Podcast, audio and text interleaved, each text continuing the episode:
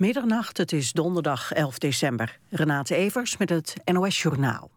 De Verenigde Staten hebben de gevangenis Bagram in Afghanistan gesloten. De Amerikanen houden vanaf nu geen mensen meer vast in het land... en alle detentiecentra zijn dicht. Het Bagram-cellencomplex ten noorden van de hoofdstad Kabul... was de grootste Amerikaanse gevangenis in Afghanistan. Er konden 3000 verdachten worden vastgezet. Het complex was regelmatig negatief in het nieuws... omdat er gevangenen zouden worden vernederd en gemarteld. President Karzai noemde de gevangenis een Taliban-fabriek. Onschuldige Afghanen zouden er zo zijn gemarteld... dat ze de VS begonnen te haten. De Franse piloten hebben definitief ingestemd met de komst van een Franse prijsvechter, Transavia France. Transavia France en Transavia Nederland gaan op de toeristenmarkt concurreren met prijsvechters EasyJet en Ryanair. In september gingen de Franse piloten ruim twee weken in staking omdat hun arbeidsvoorwaarden zouden verslechteren door de komst van Transavia. Oud-partijvoorzitter Kolen van de PvdA is woest over de lage en onverkiesbare plaats die het partijbestuur hem wilde geven op de kandidatenlijst voor de provinciale statenverkiezingen. Volgens Kolen kreeg hij die lage plek omdat hij kritisch is over de koers van de partij. De oud-partijvoorzitter heeft bedankt voor deze plek op de kandidatenlijst.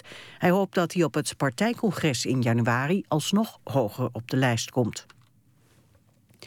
De gemeenten willen extra geld van staatssecretaris Steven voor de opvang van asielzoekers. Organisatie VNG heeft daarom gevraagd in een gesprek.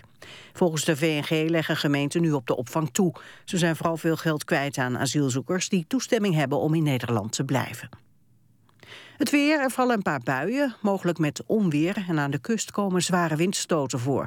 Overdag is het wisselvallig, met kans op hagel, onweer en zware windstoten. En aan zee is het stormachtig. Het wordt overdag 5 tot 8 graden. Dit was het NOS Journaal. NPO Radio 1.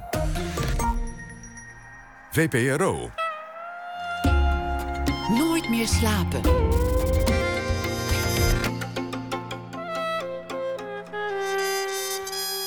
Met Pieter van der Wielen. Goedenacht en welkom bij Nooit meer slapen. Over koorballen zal het gaan, want over vergelijkbare kringen is een film gemaakt, The Riot Club. Jean-Marc van Tol, een van de tekenaars van Fokken en Sukken, was zelf ooit lid en keek met mild afgrijzen naar deze film. Zijn verslag na één uur. En dan gaat het ook over Russell Brand, de Britse komiek die zich inmiddels opwerpt als woordvoerder van de buitengeslotenen. Maar wat wil de man nou eigenlijk? Een analyse krijgt u van Engeland-kenner en fotoredacteur Hans Aarsman, ook na één uur.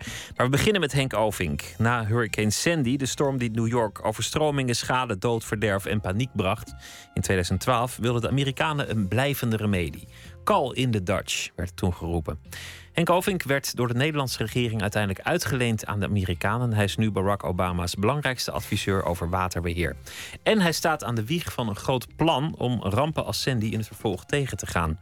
Ovink is 47 jaar oud. Zijn opa en zijn vader waren architect. Hij maakte zelf zijn studie bouwkunde niet af, deed wel de kunstacademie. En langs vele interessante omwegen werd hij dus de Amerikaanse nazaat van Hansje Brinker. Welkom. Ja, dank je. Leuk om hier te zijn. Ja, vertel eens, uh, hoe dicht bij Barack Obama sta jij eigenlijk? Hebben jullie elkaars 06-nummer bijvoorbeeld? Nee, we hebben absoluut elkaars 06-nummer niet. Ik weet niet hoeveel mensen het 06-nummer hebben van uh, Barack Obama. Dat zijn er vast veel, weer alweer. Um, dat heb ik niet. Nee, ik heb alleen in een kamer met hem gezeten en een vergadering met hem gehad. En uh, hij waardeert de plannen die ik heb ontwikkeld. Zou die je herkennen op straat inmiddels? Nou, nee, dat, denk ik, dat, dat, dat zou ik niet durven zeggen. Ik, ik gok zo van niet. als ik bedenk hoeveel mensen deze man uh, uh, allemaal tegenkomt en hoeveel onderwerpen hij moet behandelen op een dag, uh, dan ga ik ervan uit van niet. Heeft jullie een keer een sms'je gestuurd? Hij heeft mijn, minister, mijn minister heeft mij een sms'je gestuurd. Die stuurt mij wel vaker een minister, mijn sms'je. Sean Donovan was de voorzitter van de taskforce. En die zat met Obama in het vliegtuig naar een groot project om een aankondiging te doen. En daar in dat vliegtuig hebben ze uitgebreid gesproken over Rebuild by Design. En Donovan uh, landde en stuurde mij meteen een uh, sms'je en zei... Uh, The president is real excited. dus nou, dat zijn fijne complimenten, maar niet rechtstreeks van de president van Amerika. Vandaar ook dat je niet zijn nummer hebt. Ja. Vandaar ook dat ik niet zijn nummer heb. Nee. Ja. ja. En die, die minister Donovan, die ken je heel goed. Want, want daar is het eigenlijk mee begonnen dat jullie elkaar ontmoet hebben. Toen zij eh, nou ja, wat informatie kwamen halen en eens rondkijken in Nederland. En dat het goed klikte tussen jullie ook persoonlijk eigenlijk. Ja, ja het is een. Uh, uh, zijn even oud. hij is architect. Heeft Harvard Graduate School of Design gedaan. Bestuurskundige ook. Is geboren en getogen New Yorker. Heeft, was wethouder onder Bloomberg, burgemeester Bloomberg. Heeft al eerder bij Housing and Urban Development gewerkt. onder de toenmalige minister Cuomo. Dus echt een man van de inhoud. En toen die Sandy toesloeg, dacht Obama niet alleen... ja, ik wil meteen goede hulp en effectieve overheid... In tegenstelling tot wat Bush met Katrina eigenlijk heeft laten zien. Een, een, slecht gecoördineerde federale overheid. Obama was al een aantal jaren bezig om, de, om die hele aanpak na rampen te versterken en uh, slimmer en beter te maken. Uh, maar hij dacht ook van ja, ik kan mijn agenda rondom klimaatverandering versterken. Want Sandy was een echt een tastbaar voorbeeld van de enorme impact die klimaatverandering kan hebben. Dus hij zag ook een kans. En heeft een van zijn nou, vertrouwelingen en beste maatjes naar voren geschoven uit het kabinet. Ook iemand die die regio natuurlijk als een broekzak kende. Maar Donovan, ja, het lijkt een beetje op, maar hij wil wel hij wil iets doen. Als hij dan, als die verantwoordelijkheid heeft, wil hij er ook uh, echt iets van afweten. Jullie zijn allebei buitengewoon energiek. Jullie zijn allebei geen mannen van afwachten. En jullie zijn allebei wielrenfanaten. Ja, en hij, net als ik, wil weten waar je verantwoordelijk voor bent. Dus niet besturen op afstand en vanuit abstractie. Maar gewoon vanuit kennis over die inhoud. En hij, zijn motivatie om naar Nederland te gaan en mij op te zoeken. Ik was toen waarnemend directeur-generaal Ruimte en Water bij het ministerie. Was Ah, die Ovink die kan mij wat vertellen uh, over hoe je omgaat en hoe een land als Nederland al, ja, al jaren, eeuwen uh, omgaat met water, veiligheid, kwaliteit en schaarste. En dat is precies ook wat hij kwam, kwam halen. En daar, ik kende zijn ministerie, we hebben wel vaker samengewerkt, maar uh, we, we, hadden nooit een intensieve relatie.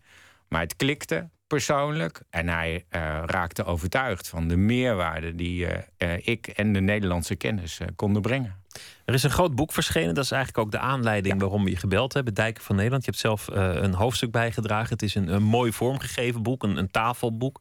Daar wil ik het straks over hebben. Ik wil eerst weten, want, want je hebt je studiebouwkunde niet afgemaakt. Je vader was architect, je opa was architect. En mijn overgrootvader? Ook architect. maar jij dacht dus aanvankelijk, dan word ik ook architect. Maar toen werd het toch de kunstacademie. En toen andere volgorde, maar wiskunde, toen kunstacademie en daarna bouwkunde. Ja. Uiteindelijk toch je talent gevonden. Wat is je talent?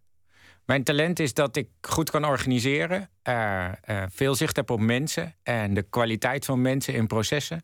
En tegelijkertijd een integrale blik kan houden uh, op de inhoudelijke opgave. Dus ik kan sociale, culturele, economische en fysiek-maatschappelijke uh, opgaven bij elkaar brengen. Het dus lijkt wel complexe dingen. Ik stelde de vind vraag, ik heerlijk. En dan krijg ik ook een sollicitatiegesprek natuurlijk. Maar ik, laten we het heel concreet maken. Want je komt in een land met een wezenlijk andere cultuur. Met een zeker wantrouwen naar de overheid. Behoorlijk. Ja. Je komt daar als, als Nederlander. Je staat voor een zaal met nou ja, allemaal belangrijke mensen. Sommigen moeten geld geven. Je, je, je wil iets van die mensen uiteindelijk.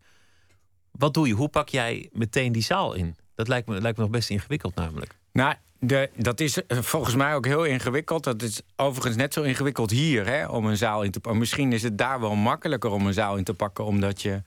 Uh, de cultuur is heel anders. Hè.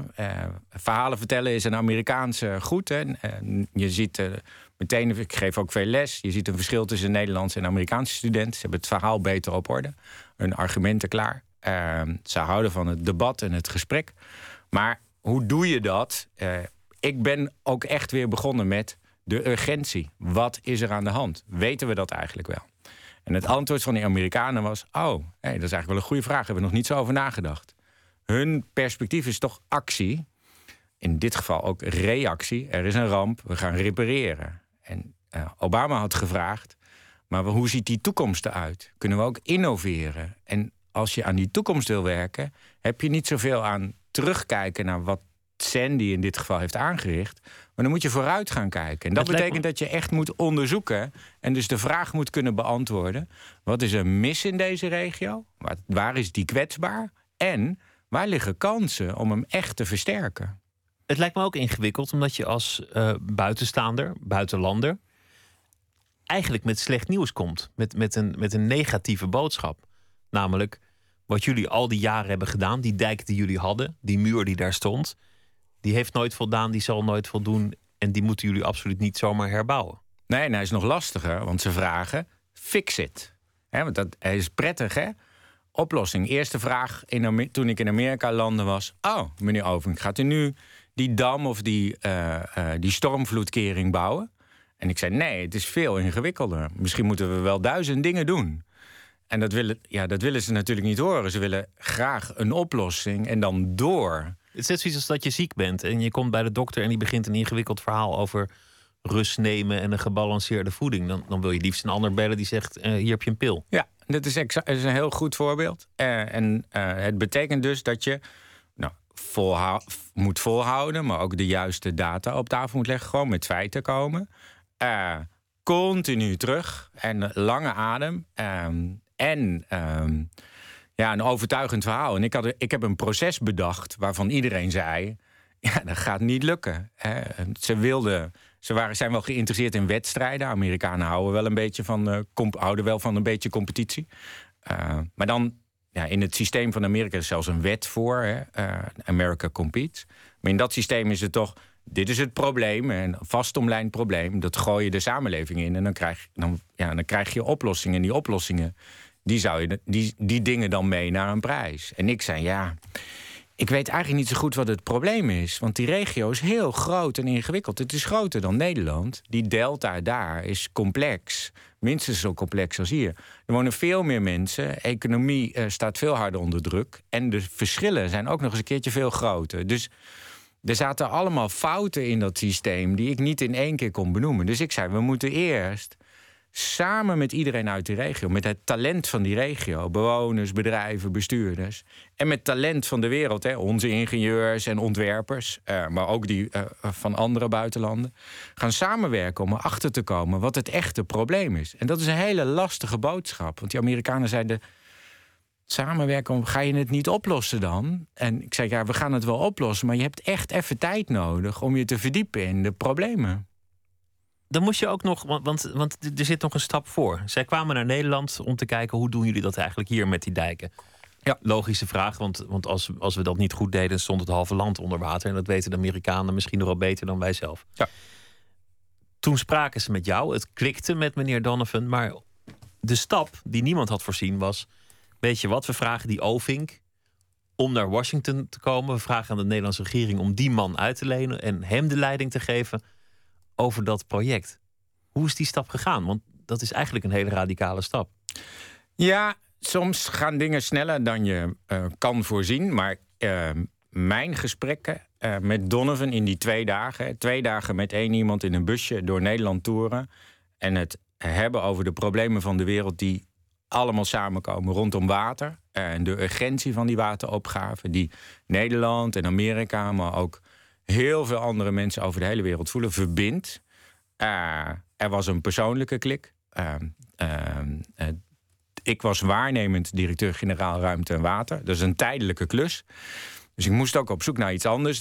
Niet dat dat de doorslag gaf, maar dat gaf wel een soort van. gaf ruimte om na te denken over iets anders. En Donovan stapte in het vliegtuig. En ik zei tegen mijn vrouw Irene: Ik zeg, nou, ga je mee naar Amerika? En ze zei, nou ja, als we gaan, dan ga ik met je mee. Kansen zat. Uh, ik zei, dan stuur ik hem nu een sms'je. Uh, uh, en dat sms'je luidde zoiets als... Dear Sean, nou, bedankt, het was hartstikke goed om je hier te hebben. als jij denkt dat Sandy een game changer is voor de US... en daar ben ik namelijk van overtuigd. Als jij dat ook denkt, dan kunnen we misschien samenwerken...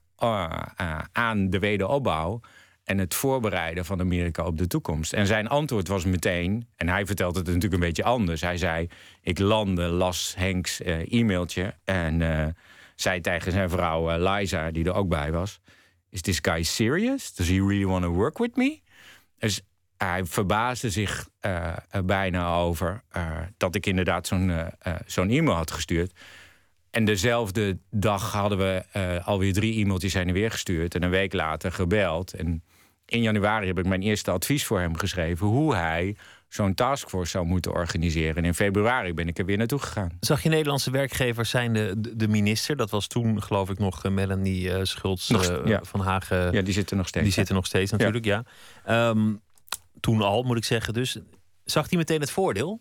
Ik ben uh, in, in februari ben ik daar naartoe gegaan. Heb de Sandy-regio uh, bezocht uh, onder leiding van zijn team. Heb lang met hem gepraat en toen vroeg hij formeel... Henk, wil je lid worden van mijn taskforce... en een aantal projecten gaan leiden? En toen zei ik, ik ga terug naar Nederland om te vragen of dat een goed idee is. Want ik wil dat overleggen.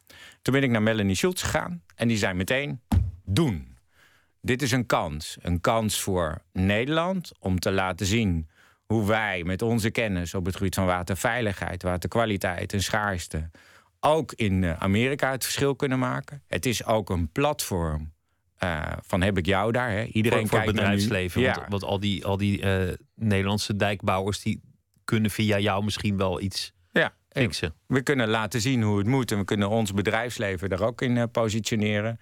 En uh, de samenwerking tussen Nederland en Amerika is altijd goed uh, geweest. We zijn uh, goede partners. Na Katrina zijn we meteen gaan helpen. En bij andere rampen staan we ook klaar. Dus het was ook vanuit een politiek, overheids- en politiek bestuurlijke overweging... gewoon een, ja, een helder ja als een, als een partner als Amerika zo'n vraag stelt. Dan zeg je ja, maar het was ze zag het meteen als kans het hielp dat je de cultuur kende. Dat, dat je een liefhebber van het land was. Je, je broer woont er uh, onder andere. Je hebt zelf ook gereisd in de, de Verenigde Staten. Je, je houdt van die, van die cultuur. Inmiddels ben je min of meer een celebrity. Je, je, bent genoemd in de grote programma's. Um, een fragment van, uh, van CNN, van de, de, de grote show van Anne Poor. Could Hurricane Sandy, in fact, be the beginning of a new opportunity? The United States is reaching across the Atlantic for answers about how to battle back the waters from a country that should, by rights, barely exist the Netherlands, otherwise known as the Low Countries. For centuries, the Dutch have been waging this battle. Otherwise, 30% of the country would be drowned because it is below sea level. Their massive sea barriers are legendary and now they're trying something new. So, can they export that knowledge and their culture to the famously skeptical United States? Dutch innovator Henk Oving thinks so, and the US government is betting on him to help beat climate Armageddon. Nou, dit is natuurlijk een, een mooi moment. Het ging nog verder in, uh, ik geloof dat het de New York Times was. Daar, daar heeft uh, meerdere keren iets over jou ingestaan. Eén keer met een prachtige foto tot je middel in het water. Ja. En één keer uh, minister Donovan, die werd geciteerd. Ach, ik doe gewoon wat die Ovink zegt dat ik moet doen. I just do what Ovink says. Dat is voor jou een groot compliment, maar voor een minister eigenlijk een, een, eh, een linker uitspraak. Nee, kijk, dat, het, het, je moet het niet. Ik bedoel, je moet in, in, die zin natuurlijk serieus nemen. Uh, maar het is een samenwerking. Hij doet natuurlijk niet goed uh, wat ik zeg. Maar wat wel een, uh, illustratief is voor uh, die uitspraak was. ik had het concept voor wat wij later Rebuild by Design, die wedstrijd zijn gaan noemen, bedacht. Daar was veel, er waren veel vragen bij, omdat het toch een ingewikkeld proces is. En het kost mij ook altijd tijd om het uit te leggen, omdat het ingewikkeld is. Het, hij vroeg in de taskforce-vergadering: Henk, zet het uiteen. Dus ik vertelde de vier stappen van talent vergaren, met alles en iedereen samenwerken, onderzoek doen, uh, coalities bouwen, ontwerpen, uh, uh, dan de beste kiezen en verzilveren, gaan, gaan uitvoeren. Een miljard dollar nodig voor de uitvoering en 5 miljoen voor het proces. Dus allemaal ook groot en grote bedragen en de hele regio. En toen vroeg hij in die vergadering, omdat er dus veel vragen bij is en de mensen het lastig vinden, die vroeg in die vergadering Do you really think this is the right way? En toen, zei, toen voelde ik toen, en keek hem maar, ik zei yes. Met net iets meer overtuiging misschien dan me lief was. Maar, en toen zei hij, nou, dan doen we het. Ah, en dat moment, dat kan ik me nog zo goed herinneren. En toen hij tegen de journalist zei, we just do what Henk says. Toen moest ik daaraan denken. Dat ik dacht, nou, niet just... Uh, want het, uh, ik oh, heb we heel gaan het intensief... doen, dat bedoelde hij. Ja, we gaan het doen. we gaan het echt doen. Het is niet zo van, uh, ja, mevrouw doet de financiën. Nee. Zo, zo moet je het niet zien. Nee. Het is echt doen. Ook echt vanuit betrokkenheid. En hij is ook degene die er alles van weet en begrijpt. Dus het is ook niet iemand die alleen op bestuurlijk niveau zegt eh, en zijn verantwoordelijkheid neemt. Ja, we doen het. Maar ook vanuit inhoudelijk begrip en eh, eh, kennis van de regio. We gaan luisteren naar uh, muziek. Uh, we zijn zo flauw geweest om uh, muziek over water uit te kiezen. Ja, je, je voelt hem aankomen drijven op vele zeemijlen afstand natuurlijk. Johnny Cash met wel een prachtig nummer. Five Feet High and Rising. How high is the water, mama? Two feet high and rising. How high is the water, papa? She said it's two feet high and rising. But we can make it to the road in a homemade boat, cause that's the only thing we got left that'll float. It's already over all the wheat and oats, two feet high and rising. How high's the water, mama? Three feet high and rising.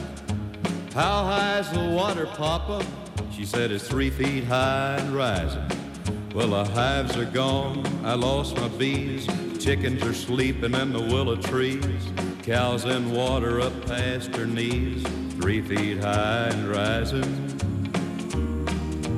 How high's the water, mama? Four feet high and rising. How high's the water, papa? She said it's four feet high and rising. Hey, come look through the window pane. The bus is coming, gonna take us to the train. Looks like we'll be blessed with a little more rain. Four feet high and rising. How high's the water, mama? Five feet high and rising. How high's the water, papa? She said it's five feet high and rising. Well, the rails are washed out north of town. We gotta head for higher ground. We can't come back till the water goes down. Five feet high and rising. Well, it's five feet high and rising. How high is the water, Papa? Five feet high and rising. Johnny Cash was dat uit 1959. Nooit meer slapen in gesprek met Henk Ovink. Uh, adviseur van Barack Obama, uitgeleend door de Nederlandse regering voor een reusachtig project in de Verenigde Staten over waterbeheer om uh, rampen als uh, Sandy in het vervolg te voorkomen. We hadden het erover dat je, dat je kunstacademie niet afmaakte, dat je ooit wiskunde ging doen, dat dat het niet was. Opa was architect, vader was architect. Dat trok wel, maar toch ook niet. Je talent kwam uiteindelijk naar voren langs vele omwegen, maar zit eigenlijk wel op dat raakvlak tussen bouwen, creativiteit, prijsvragen, maar ook vooral iets organisatorisch. Namelijk heel veel verschillende mensen zonder strikt genomen gemeenschappelijk doel aan dezelfde tafel brengen. Waar heb je dat geleerd? Ja, misschien wel. Eh, komt dat nou juist van mijn moeder?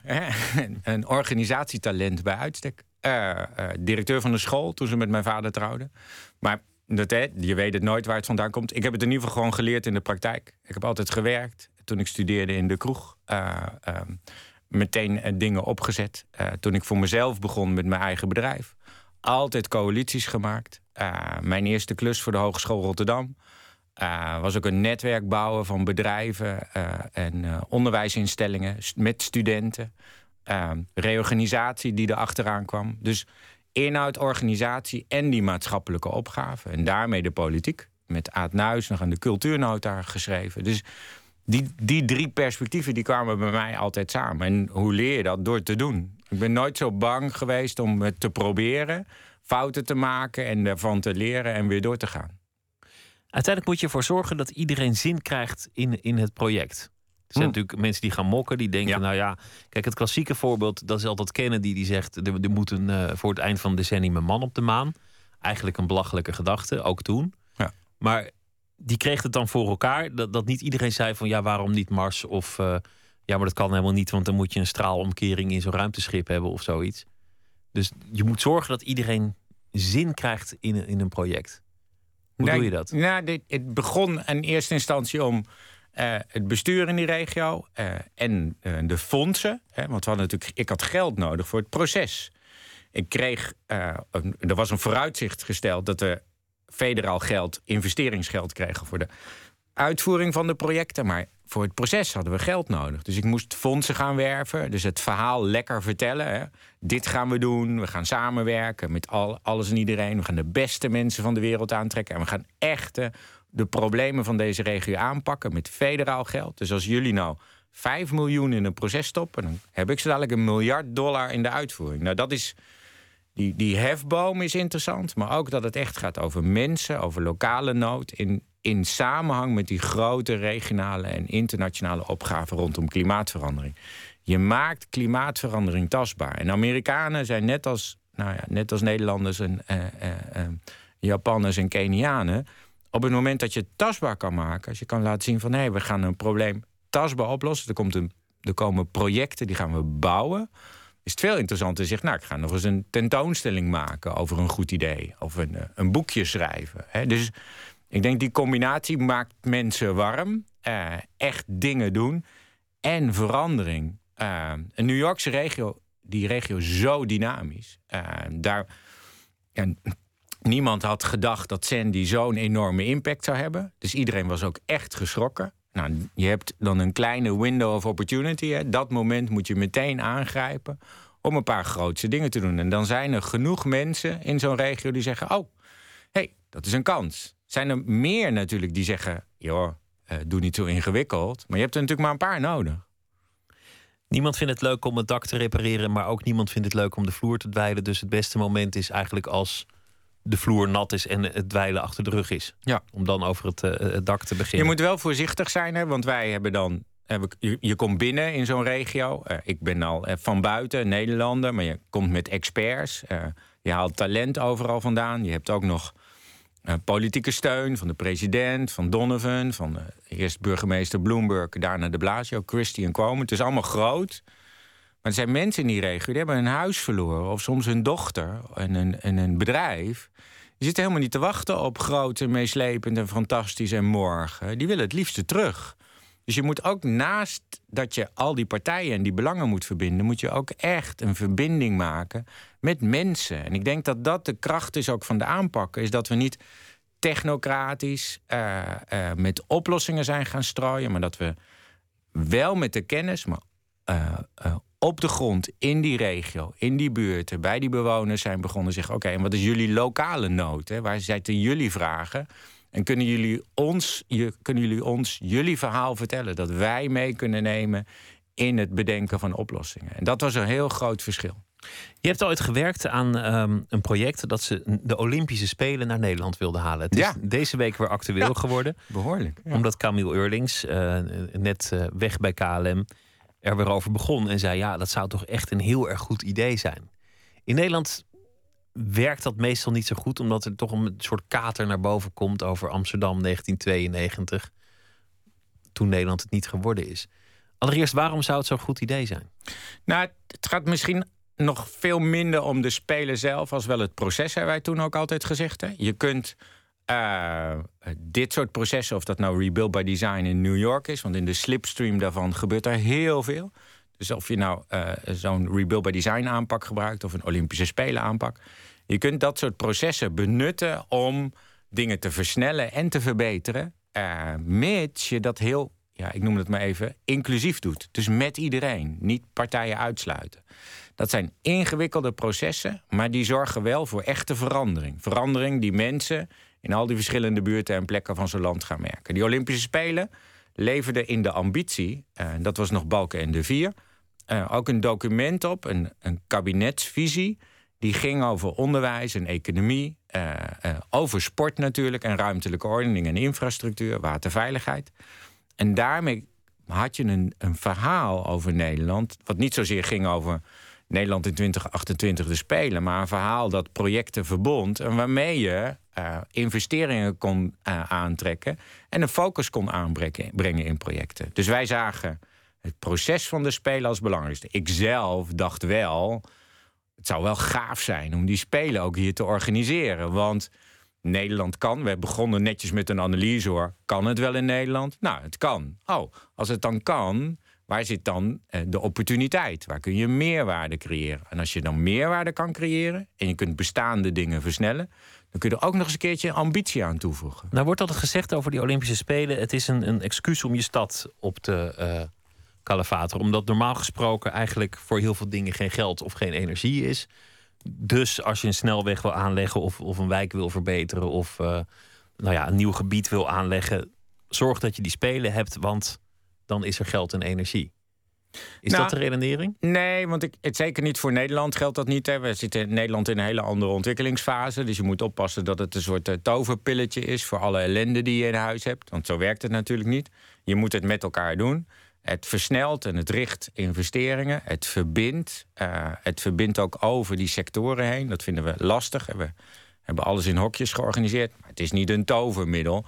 Eh, en in Nederland is het ook altijd eh, bedacht als een samenwerkingsmodel. In die zin echt een poldermodel, waarin eh, op het laatst is bedacht dat Amsterdam naamgevende stad zou zijn. Maar met partnerstad Rotterdam en de andere plekken in de Randstad en zelfs Nederland duidelijk als partners om mee te gaan. Want je kunt het niet alleen. En dat is de, was ook de kracht eigenlijk van het model. Je moet het ook helemaal niet alleen willen. Nieuwe regels van het IOC maken dat mogelijk, maar die zijn natuurlijk niet bedacht omdat Nederland het zo graag wil. Ik zeg ook niet dat, we dit, dat je dit per se zou moeten doen, maar het was als, je, je haalt het aan als voorbeeld. Het is een methode. Eh, eh, hoe zorg ik ervoor dat ik een proces organiseer waar ik ruimte krijg om dingen te verbinden, te denken en te versnellen, waardoor de investeringen die ik wil doen echt een meerwaarde opleveren voor Nederland. Delta-programma is eigenlijk ons Olympisch plan. Eh, Delta-commissaris Wim Kuiken heeft in september eh, het vijfde Delta-programma, het Delta-programma van Nederland, gepresenteerd. Eh, ook een proces wat verbond, hè, wat verbindend is. Hè, waar, partijen zich aan konden committeren. Wat een aantal jaren heeft geduurd en ook nog gaat duren. En ik denk dat ehm, eh, het vieren van die complexiteit. Zonder, en, en je kunt het tegelijkertijd ook makkelijk maken. Ne- Nederland de veiligste delta van de wereld. En dat zullen we blijven ook. En daardoor moeten we blijven te investeren in kwalitatief goed water en eh, eh, veiligheid achter de dijk. En een veilig systeem van water, waterkeringen. Eh, maar tegelijkertijd is het een ingewikkeld proces. En de complexiteit van het proces creëert echt meerwaarde in je land. Maar met de Olympische Spelen was het in de tijd aanvankelijk één mevrouw in Amsterdam die dacht: Nou, hier heb ik echt helemaal geen zin in, al dat geld naar die Ja. Olympische Spelen. Die organiseerde een soort volksbeweging die daartegen ging. Het kan ook in de politiek gebeuren. Het had jou ook in Amerika kunnen gebeuren.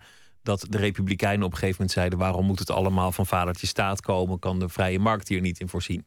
Had ook gekund. Oppositie kan van alle kanten komen. Organiseer je dat in een heel vroege fase? Denk je dan, die gaat straks muiten, die moet ik er nu bij hebben? Iedereen erbij. Meteen. Ja, dus toen wij startten op 20 juni eh, 2013, lanceerden we eh, Rebuild by Design op een podium in New York. Toen zat dus de, de, de, de Delta-commissaris van Chris Christie eh, met de Delta-commissaris van Cuomo en eh, Bloomberg, alle drie op het podium. Met mijn minister en ik, heb, eh, ik mocht ze ondervragen. Later heeft eh, Mark Verzaan, want dat, is, dat was Christie's eh, Delta-commissaris, bij mij wel eens bekend zeggen van ja, ik had echt geen idee wat ik daar deed. Eh, maar ja, we hadden bedacht met elkaar dat we er toch, dat toch in zouden zetten op dit proces. Halverwege, ehm, halverwege leverden we het onderzoek op en gingen we naar de ontwerpfase. Toen hebben eh, de beide gouverneurs eh, nog wel geprobeerd om te kijken of ze het initiatief naar zich toe konden halen. Dat was, dat, dan is, wordt het opeens spannend in zo'n proces. Want voor je het weet ben je alles kwijt.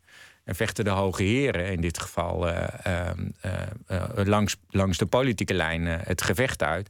En sta jij zelf en de regio met lege handen. En jij moet zelf ook niet deel van de politiek worden. Want dan, dan kom je in een koehandel terecht waar je niks te bieden hebt. Nee, dus dat is. Hè, wat, ik ben curator geweest van de Internationale Architectuurbiennale. Het is eh, ook echt een leerschool geweest. Eh, ik heb daarvoor eh, lange termijnvisie voor de Randstad gedaan. We, en elke keer geprobeerd om een, een vrije ruimte van denken te creëren... waar veel partijen zich aan committeerden. Dus met commitment van iedereen en tegelijkertijd wel voldoende ruimte...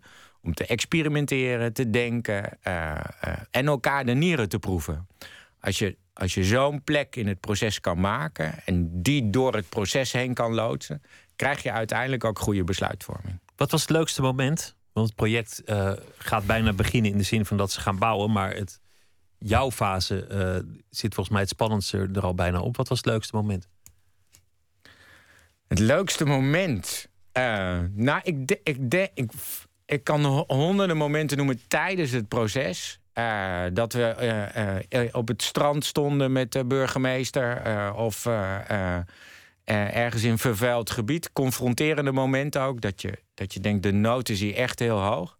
Maar ik denk voor mij bijna emotioneel. Maar dan stapelt alles zich ook op. Is op het eind bij die jurypresentaties. Toen zag je dat die teams. Dat zag je continu. Maar toen zag je dat die teams echt fysiek en mentaal op hun tanden liepen. Alles uit de kast hebben gehaald. Negen maanden lang om het beste van het beste boven tafel te krijgen. En het, het, uh, het lullige is met zo'n competitie dat als je het project niet wint, dat je het eigenlijk voor nak hebt gedaan. Nou, dat blijkt me uh, altijd weer genuanceerder, gelukkig. Hè. Niks is zwart-wit. Uh, we hebben tien teams begeleid, gevraagd, geselecteerd uit 148. Die hebben we begeleid tot het eind toe. Uh, die team hebben allemaal een, uh, een set aan ideeën, uh, veel ideeën en een regionale strategie opgeleverd. We gaan zes van de eerste ideeën nu uitvoeren.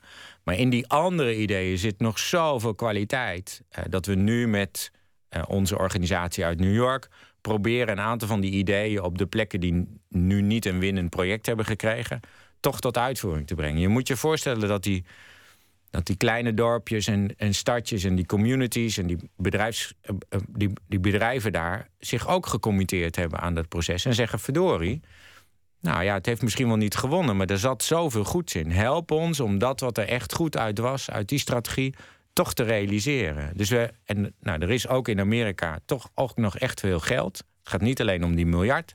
Er zijn ook echt andere uh, geldbronnen. Dus we zijn nu in die regio bezig om te kijken of we een aantal van die projecten die niet gewonnen hebben, te versterken, te verbeteren en toch uit te voeren. Je zei al die teams liepen op een tandvlees. Dat betekent dat de organisatie waarschijnlijk ook op het tandvlees liep tegen het einde. Hoeveel uur hebben we het eigenlijk over? Uh, hoe, hoe, lang zijn die werkdagen en, en hoe hou je jezelf in zo'n hele intensieve periode fit? Nou, ik, heb, uh, uh, ik hield de teams voor in al die wekelijkse bijeenkomsten dat er toch vier werkdagen in een dag en vier werkweken in een week zaten. Om ja, iedereen uh, een beetje voor de gek te houden. Mezelf ook wel. Want er zit, er zit op het laatst, nou, er zit niet veel rek meer in. Ehm, maar het is ook de enige manier om het te doen. Ja, ik, ik heb het fietsen even opgegeven in die periode. Dus je hebt ook niet zoveel hobby's. Uh, je, en tegelijkertijd moet je tijd nemen voor een aantal dingen die ook privé relevant zijn. Dus het, de, de balans vinden is dan heel moeilijk. Uh, het wordt wel schaarser, uh, maar het kan wel. Ja, want je had tegen je vrouw gezegd: ga je mee als ik naar Amerika ga? En dan vervolgens zit je in, in Washington in een leuke buurt en, en zit je vrouw daar de hele dag thuis en de man is de hele dag en nacht aan het nou, Mijn vrouw is niet een type die de hele dag thuis zit. Uh, uh, Integendeel. Dus die was druk uh, en hard aan de slag.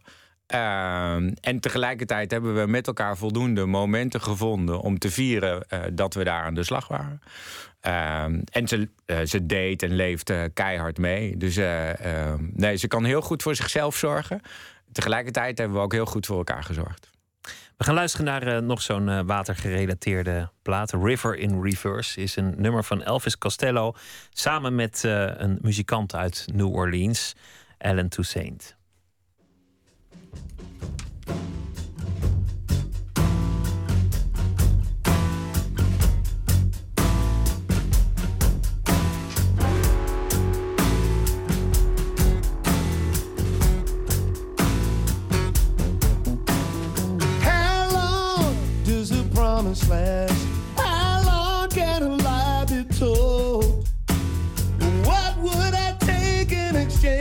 My soul? Would I notice when it was sold?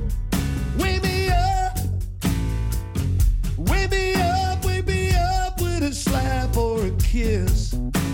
There must be something better than this, cause I don't see how it can get much worse.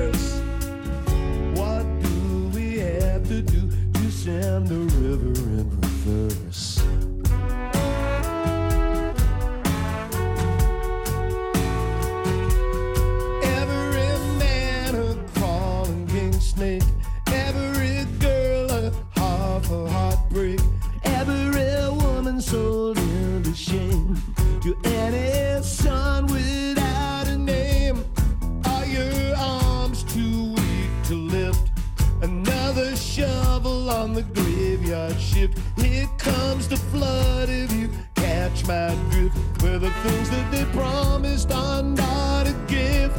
A man falls through a mirror of a lake. The fish him out quick and they call him a fake. Give him all the temptations he can take. Tie him up high till his bones break.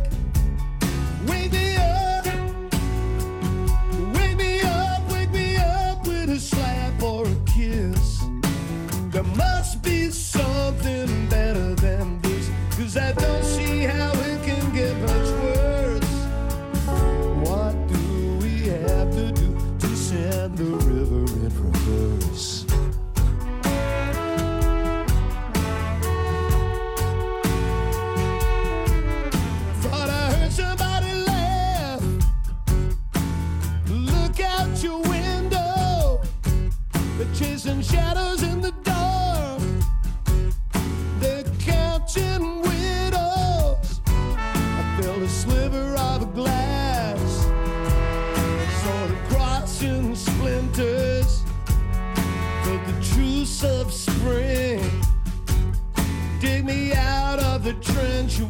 winter. So count your blessings when they ask permission to govern with money and superstition. They tell you it's all for your own protection. Till you feel your own reflection. But the times are passing from illumination like bodies falling from a constellation. An uncivil war divides the nation.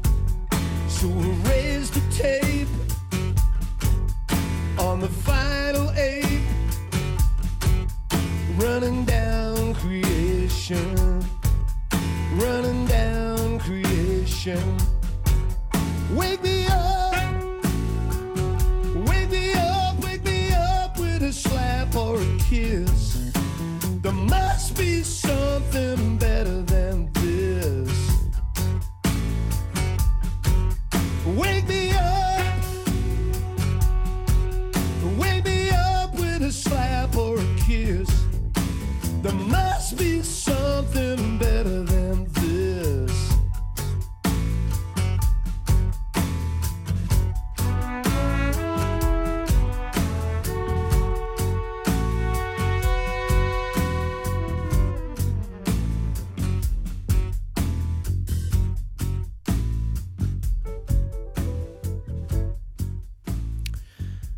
Elvis Costello samen met Ellen Toussaint, River in Reverse. En ze maakten na de orkaan eh, Katrina in 2005 een plaat eh, over die stad New Orleans.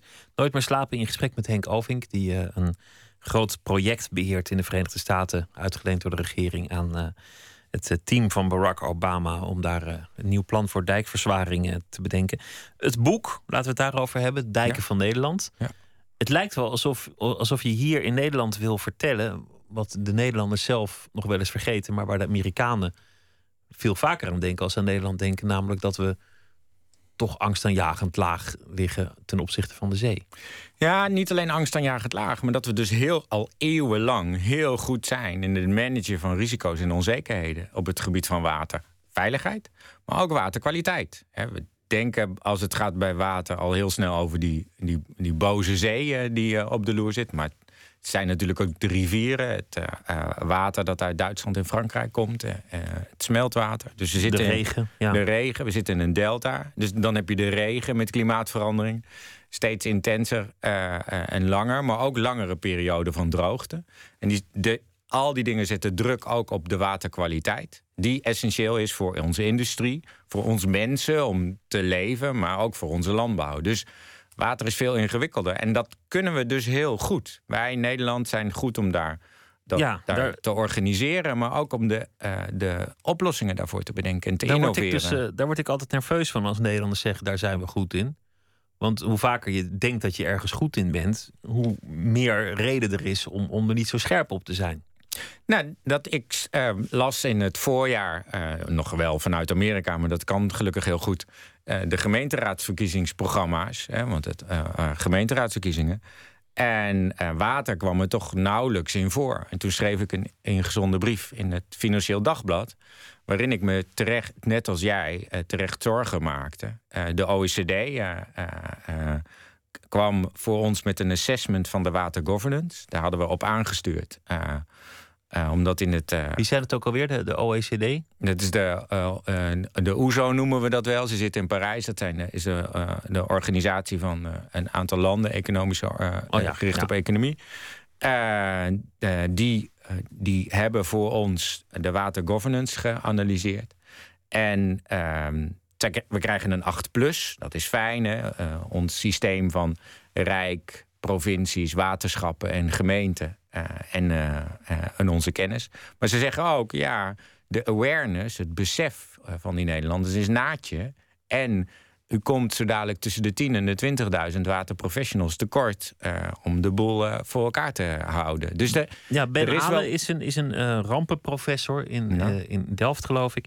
Die schreef een handzaam klein boekje over, over de staat van de Nederlandse dijken daarin las ik het volgende: dat van de helft van de Nederlandse zeedijken is de huidige stand van zaken niet bekend. Het boekje is al een paar jaar oud hoor, dus misschien is het een beetje achterhaald. Maar uh, het was een jaar of zeven geleden verschenen, geloof ik.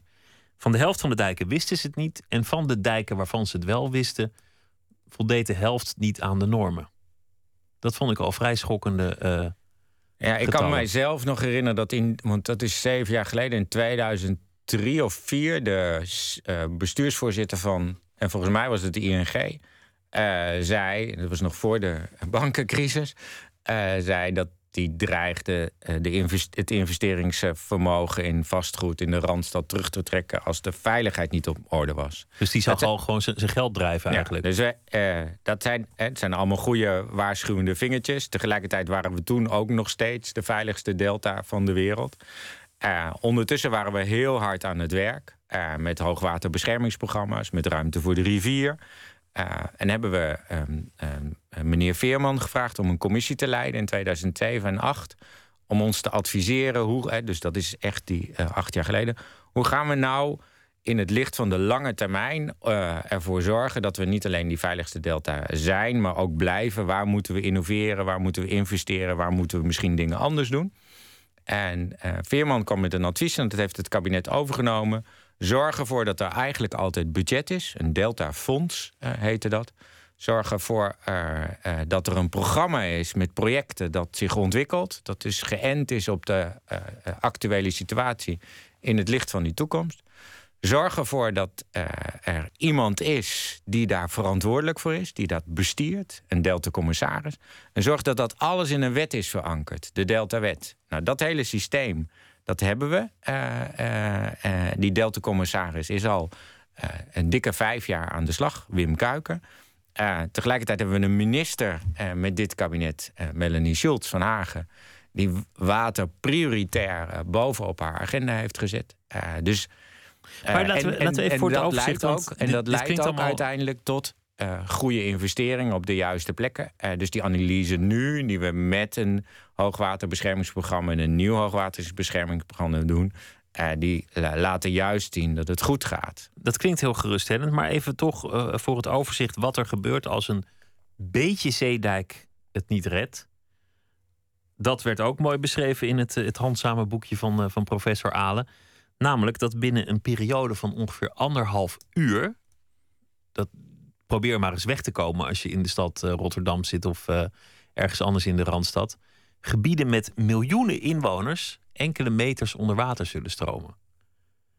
Met andere woorden, als in Nederland op een strategische plek die dijk breekt, ja, dan, dan ben je gewoon enorm de klos. Nee, dat, is ons bruto nationaal product naar de haai. Ja, daarom, en dat is ook precies de reden waarom we een Delta-programma en een nieuw hoogwaterbeschermingsprogramma hebben. En we er, er, onze, onze governance en onze investeringen op hebben ingericht. Hè. Dus uh, uh, interessant vind ik de vergelijking met elk ander land. Hè. We hebben, wij, uh, on, ons dijkensysteem is berekend op stormen eens in de 10.000 jaar. In Amerika rekenen ze op eens in de 100 jaar. Dus er zijn grote verschillen. Uh, in, uit elk assessment blijkt ook dat we uh, die veiligste delta zijn. Maar er is iets anders en dat sluit aan op die cultuur. En ik maak me ook. Er zit een andere kant die gaat over awareness, waar ik me zorgen over maak. Maar niet zozeer over de, de stand van het land. Uh, Tweede Kamer heeft het Delta-programma behandeld en unaniem goedgekeurd. En dat is een programma dat gaat over de lange termijn. Dat gaat over miljarden en investeringen. En als je dat in het buitenland vertelt, dan klappert iedereen met zijn oren. Praat het parlement van jullie land over 2050 en durft ze beslissingen te nemen over investeringen die uh, continuïteit waarborgen. En je in veel landen die korte termijn toch dominant ziet zijn, zijn wij hier in staat, als het gaat over water en waterveiligheid, echt met de politiek en de samenleving. Hè, dat zo'n programma waar Schulz en Kuiken aan hebben getrokken. Uh, en al hun mensen natuurlijk, maar zij zijn toch de boegbeelden daarvan. Uh, er genereert dus uh, door dat maatschappelijke proces ook besluitvorming op het juiste niveau. Ik maak me dus over de huidige stand van het land absoluut geen zorgen. We zitten er bovenop. wat wat wel zorgen maakt, zit het, tussen, zit het in het hart. Hè? Als ik een jongetje in Gouda vraag waar die woont, of een meisje, dan weet weten ze niet dat ze op min 5 onder zeeniveau zitten. Als we een, een, ziekenhuis bouwen onder de zeespiegel met een noodaggregaat in de kelder. en de reactie van, op de vraag waarom doe je dat is: het mag van de overheid. dan zit het dus dan zit het cultureel nog niet helemaal goed. Als, als wij nu kinderen opleiden op school die niet doorkrijgen hoe belangrijk water is voor onze cultuur, economie, ecologie en de toekomst. Uh, dan zit er misschien zo dadelijk een Tweede Kamer die wel bezuinigt op dat waterverhaal. Of hebben, eh, uh, krijgen we een kabinet die uiteindelijk toch, toch de stekker uit die waterschappen trekt. Nou dus ja, het en... onbegrip vanuit onkunde vind ik gevaarlijker uh, dan uh, de huidige stand van het land en de politieke aandacht en het investeringsvolume wat we erin stoppen. Die dijken zitten wel goed, alleen uh, de, het bewustzijn kan hoger. De klimaatverandering. Nou, dan kan je heel lang discussiëren van is er wel klimaatverandering of niet? Of is het wel zo erg als wordt gezegd of niet? Dan was er de film, een, alweer een flinke poos geleden, van El Gore. Waar, waar heel veel discussie over voor was. Waarin die Nederland gewoon eventjes voor het gemak helemaal blauw tekende. Ik geloof zelfs uh, tot ergens in Groningen aan toe had hij het maar meteen helemaal blauw geschilderd. Hij had het over een paar meter zeespiegelstijging, terwijl het IPCC het geloof ik had over 70 centimeter. Dus, dus kan je allemaal over twisten. Maar ik denk dat het inmiddels wel een feit is dat grote stormen, zoals Sandy en Katrina, meer zullen voorkomen. Dat de zeespiegel iets zal stijgen. Laten we er gemakshalve even van uitgaan. En dan doorredeneren wat dat wereldwijd betekent voor de waterschade en, en hoeveel mensen de dupe zijn van. Uh, ja, onze Nederlandse watersector hoeft zich echt geen zorgen te maken over die, die inkomsten. Nee, dat is het goede nieuws. Eh, 2050, 2 miljard van de wereldbevolking uh, is echt de klos. 2080, 4 miljard. En nu al op die zwakke plek raakt het 15% van die bruto binnenlandse producten. Dat wordt alleen maar meer. Water is een opgave. Maar water verbindt ook, hè, ecologie en economie, met water. En uh, veel steden zitten aan water, steden groeien. Uh, dus je zult zien dat juist water ook een aantal oplossingen brengt uh, voor de problemen van morgen. Mits we dat slim en integraal doen. En daar zijn die Nederlanders dan weer goed in. En, dat, en dan, daarvan zeg je, nou, daar maak ik me zorgen over. Dan maak ik me geen zorgen over. Mits we daar blijvend in investeren. En daar maak ik me wel zorgen over. Krijgen wij het nou voor elkaar dat water echt een vast onderdeel is van uh, het curriculum? Een vast onderdeel is van, uh, uh, van onze ehm, manier van werken en denken op scholen en universiteiten. En je ziet dat toch een beetje eh, eh, verdwijnen. Maar die wereldwijde um, zeespiegelstijging, is dat eigenlijk ook jouw motivatie om, om, om zo hard te werken en zo geïnteresseerd te zijn in dit project, want je zou natuurlijk tal van andere projecten kunnen doen, maar dit lijkt wat extra uh, begeestiging bij jou uh, ja, op te roepen. En, en, en dat heeft hem te maken met dat het niet alleen over die zeespiegelstijging gaat. Het gaat over dat water raakt aan al die uh, opgaven die, die de wereld voor zich ziet. Als je kijkt naar verstedelijking, hè, we, we groeien nog echt fors als wereldbevolking. En die groei zal met name alleen maar in steden plaatsvinden. Met name alleen maar in Afrika en Azië. En zeker in Azië zie je dat uh, die groei rondom water moet georganiseerd worden. Want mensen en bedrijven, economie hebben water nodig. Dat zijn nu geen veilige plekken. Dat discrimineert. Terwijl steden juist emancipatiemotoren zijn. Dus je moet iets bedenken voor die wateropgave. Da daar, Als we dat niet doen, dan zijn we lost. En dan zet je dus iedereen op achterstand. Iedereen op achterstand in de gebieden die het toch al lastig hebben. Als we dat wel goed doen, creëren we condities over de hele wereld.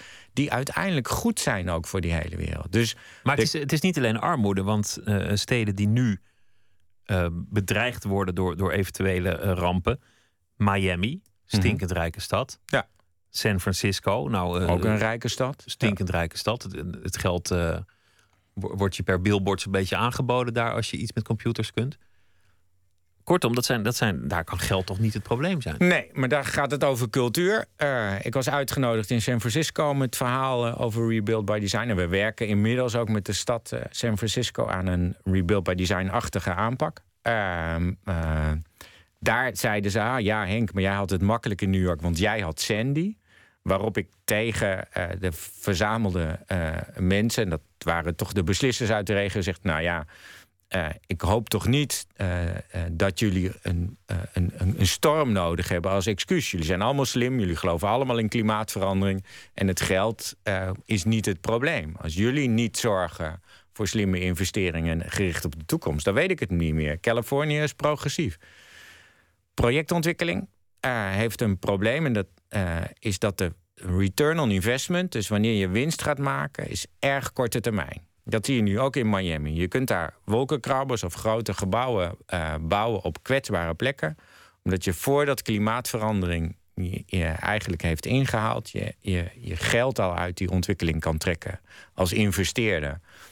En dat investeringsmodel is dus erg onhandig als het gaat over klimaatverandering in relatie tot die kwetsbare plekken. Miami is politiek ingewikkeld. Hè. Florida heeft weer, een, eh, eh, heeft weer bestuur dat niet in klimaatverandering gelooft. Dus dat maakt het super lastig. om te komen met oplossingen. Want die oplossingen die beginnen altijd met... goh, de zeespiegel stijgt. En we krijgen er meer Ja, en stormen. als iemand dan zegt dat is niet zo. Het, het boek over Nederland is, is voor een deel ook een fotoboek waarin je Ja. ziet dat er een enorme verscheidenheid aan dijken is. Dat er eigenlijk ook dijken verborgen in het landschap zijn. Dat er dijken zijn op plekken waar je ze nauwelijks vermoedt. Je zou verwachten dat wat er in New York uiteindelijk gaat gebeuren. een soort delta-werken zijn naar, naar Zeeuws voorbeeld.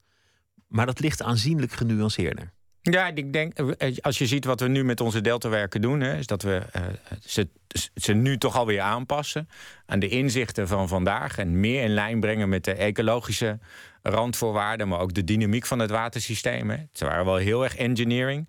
Eh, zie je nu dat met de kennis van nu je in New- York ook veel fijnmaziger te werk gaat. Dus soms op het niveau van een gebouw, maar soms ook wel op het niveau van een superdijk. Hè. Dus het is niet zo dat een superdijk geen goed idee is, maar je gaat heel specifiek en bewust plek voor plek. Dat is de pracht van dat boek ook. Ik wil echt, het is echt een waanzinnig mooi boek. Dijken van Nederland wordt ook in het Engels vertaald. Het zou op elke school in Nederland eh, onderdeel moeten zijn van, van het lespakket. Ik ben, ga met plezier ze overal brengen. Eh, het laat fantastisch zien hoe Nederland is gemaakt. En ook hoe verschillend al die eh, dijken zijn. Dus ze hebben dat hele dijkensysteem niet alleen op het niveau van het systeem ontrafeld, maar ook echt in de typologie, de aard. De ene dijk zus en de andere zo. Dus je kunt echt begrijpen hoe ingewikkeld het is. En dat is dan ook meteen een antwoord op je vraag. Ja, het is overal anders. Overal, op elke plek, in Nederland of in New York, eh, eh, in, in Myanmar of in eh, India, heb je weer iets anders nodig. Elke, dijk, elke situatie vraagt om zijn, zijn eigen dijk. Ja, Henk Ovink, dank dat je langs wilde komen. Graag gedaan. nu snel terug naar Washington en daarna weer naar New York en alle andere rondreizen. Ik wens je heel veel succes met het project ook en alle andere dingen die je gaat doen. Dankjewel. Leuk, leuk dat je te gast wilde zijn. Ja, heel goed. Zometeen eh, gaan we verder met eh, Nooit meer slapen. Krijgt u onder andere een verhaal van Daan Heerma van Vos... die deze week elke dag een verhaal voor ons schrijft.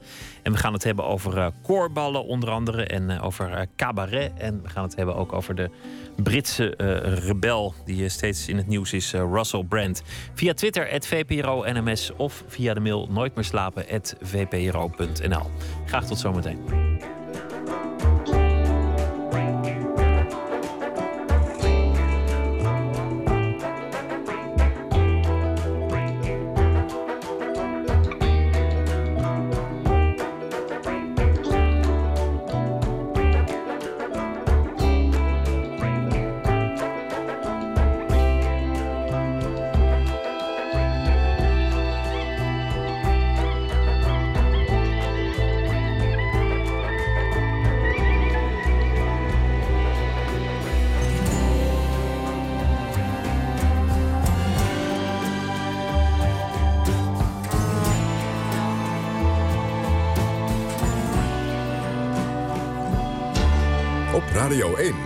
Nieuws van alle kanten.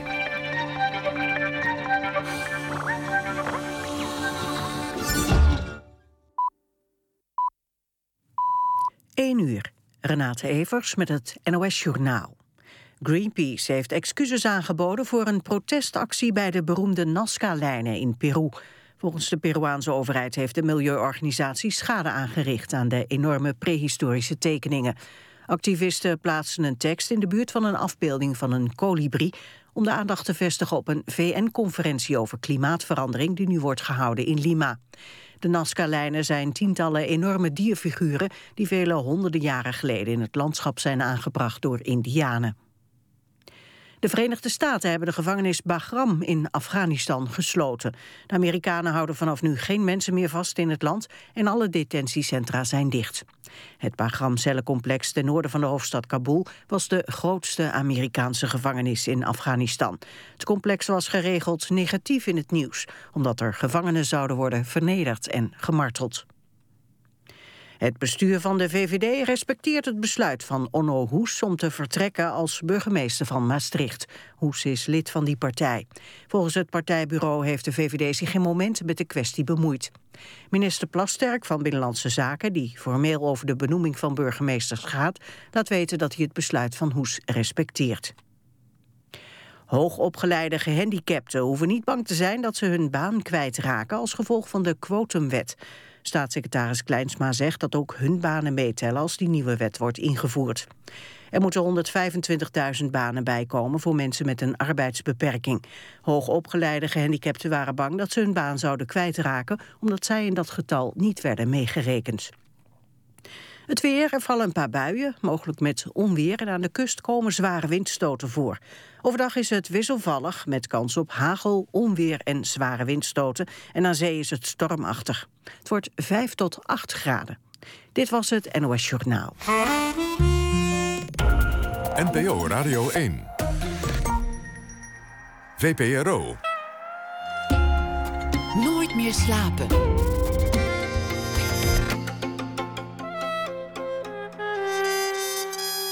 Met Pieter van der Wielen.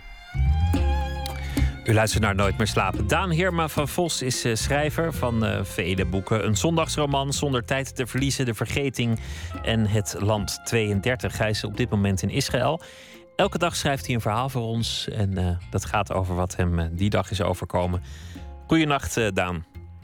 Goedenacht, hallo. Je vertelde gisteren dat je vandaag op pad ging in Israël. Waar ben je geweest?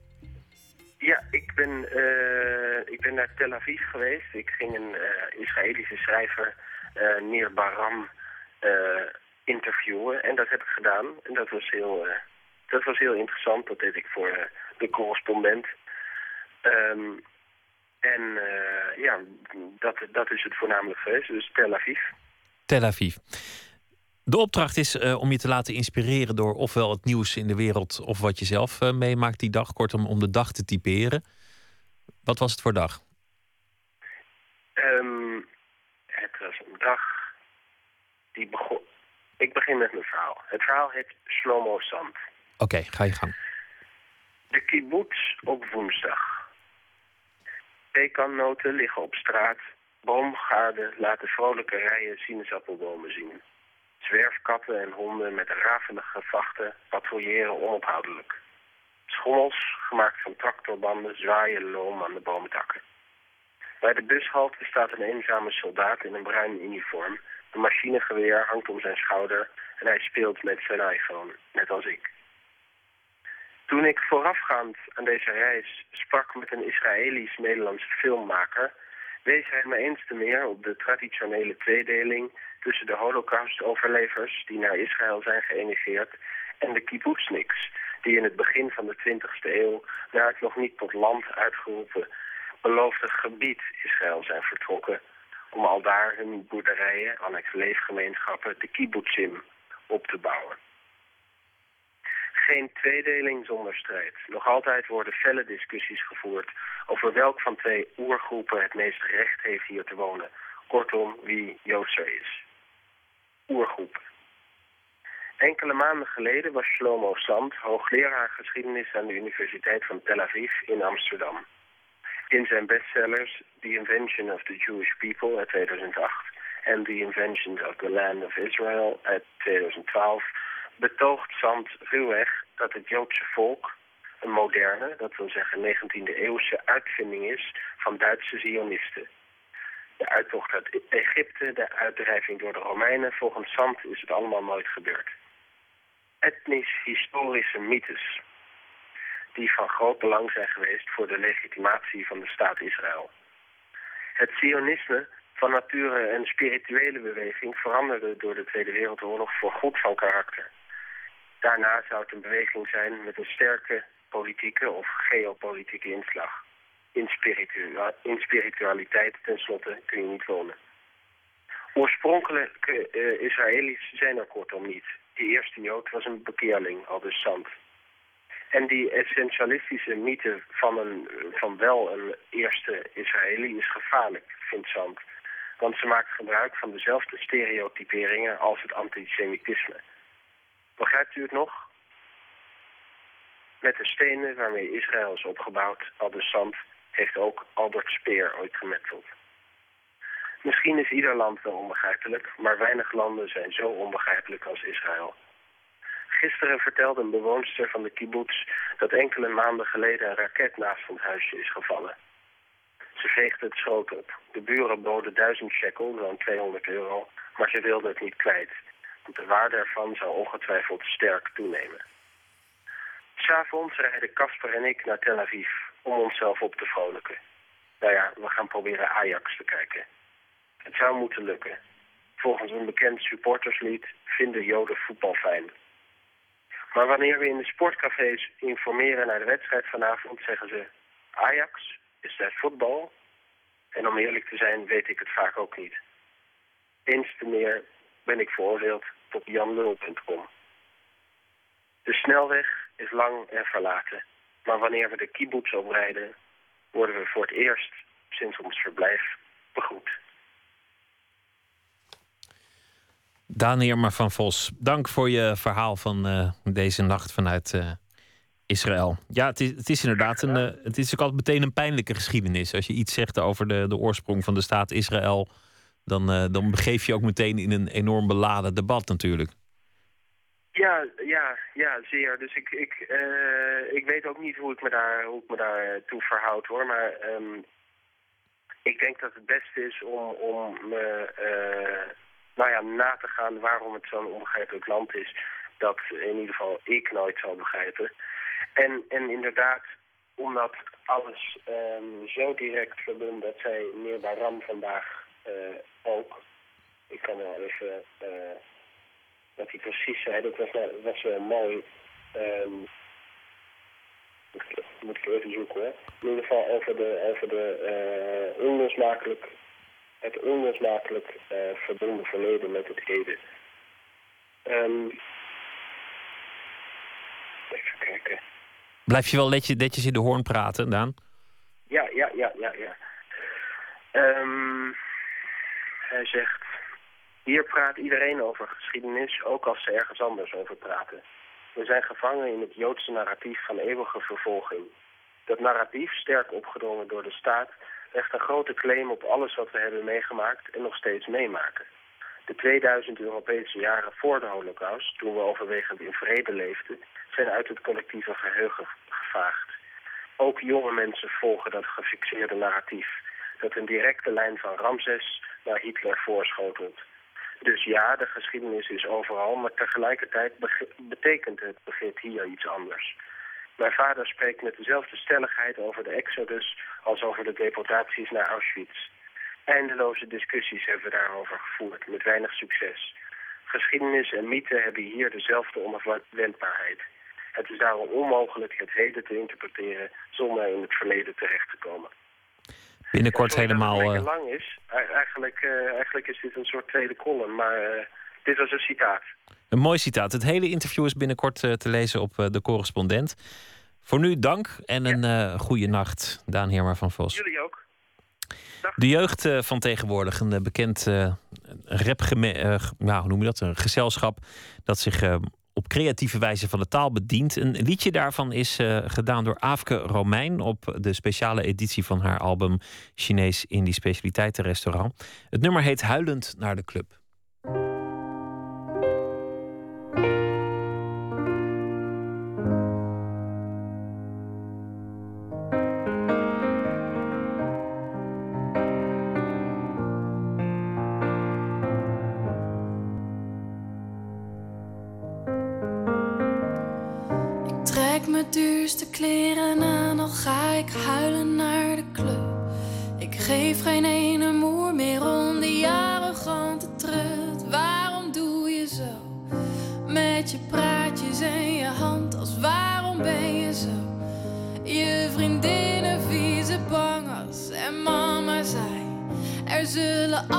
Sletten zijn voor haar tien anderen. Dertien in een dozijn. Stiekem wil je er misschien wel terug. Wang gespoeld met traan, al is het huilen naar de club. Ik geef geen ene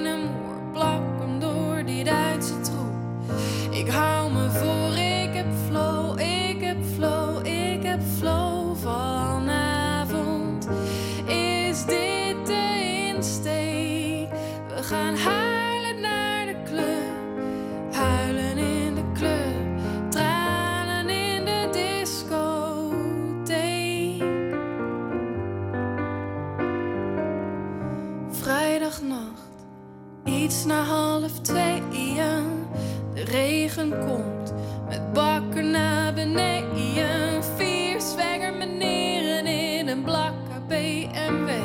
De tranen in hun ogen, man, zilter dan de zee.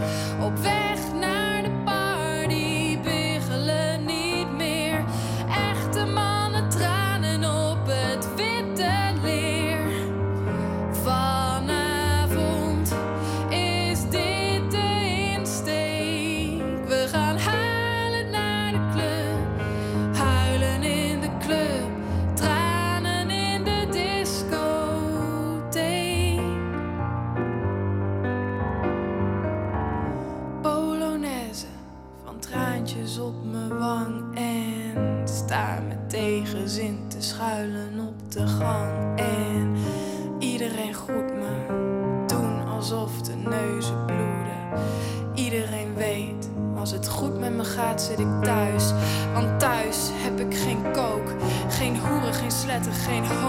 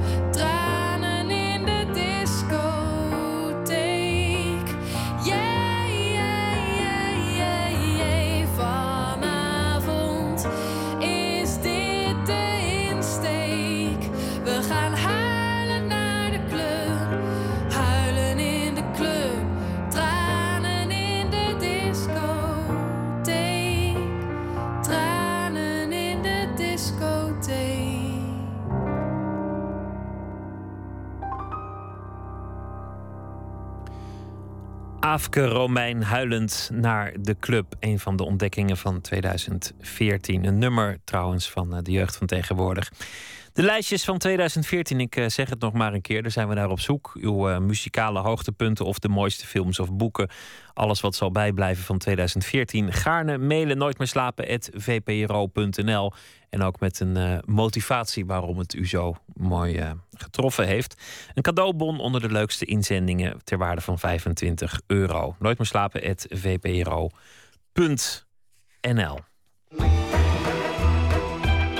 Nooit meer slapen.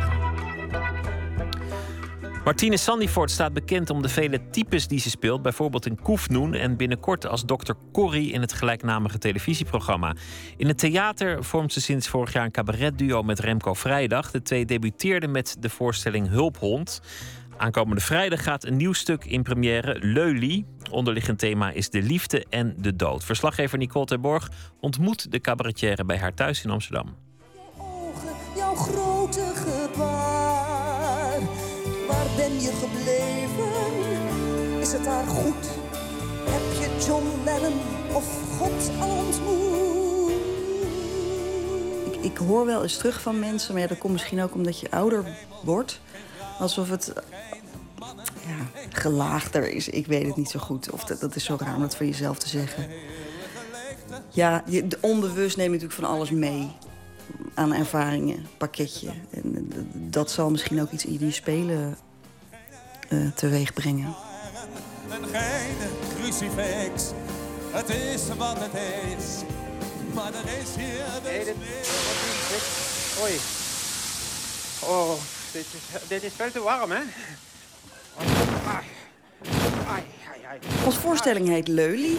En los van dat ik dat een, wij dat een heel leuk, mooi woord vinden... betekent het Finse opgieting in een sauna. Mensen gooien dan water op kolen en gaan dan eh, wapperen met een eh, handdoek... en eh, wordt het heel erg warm. We gaan een leulie doen tijdens de voorstelling. En ehm, ja, wij zijn zelf ook liefhebbers dus, van sauna. En ook mensen, observanten.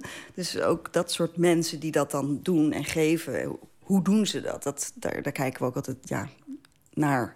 Hi! Hallo. Hallo daar! Jij moet Benno zijn. Klopt, klopt, ben ik. Wat leuk, Benno. Benno, hoi. Ik eh, speel met Remco eh, samen eh, een scène. En dat gaat over homotherapie. Remco is een homo en komt bij mij coachen. Homotherapeut aan, eh, aan de deur, omdat hij daarvan af wil.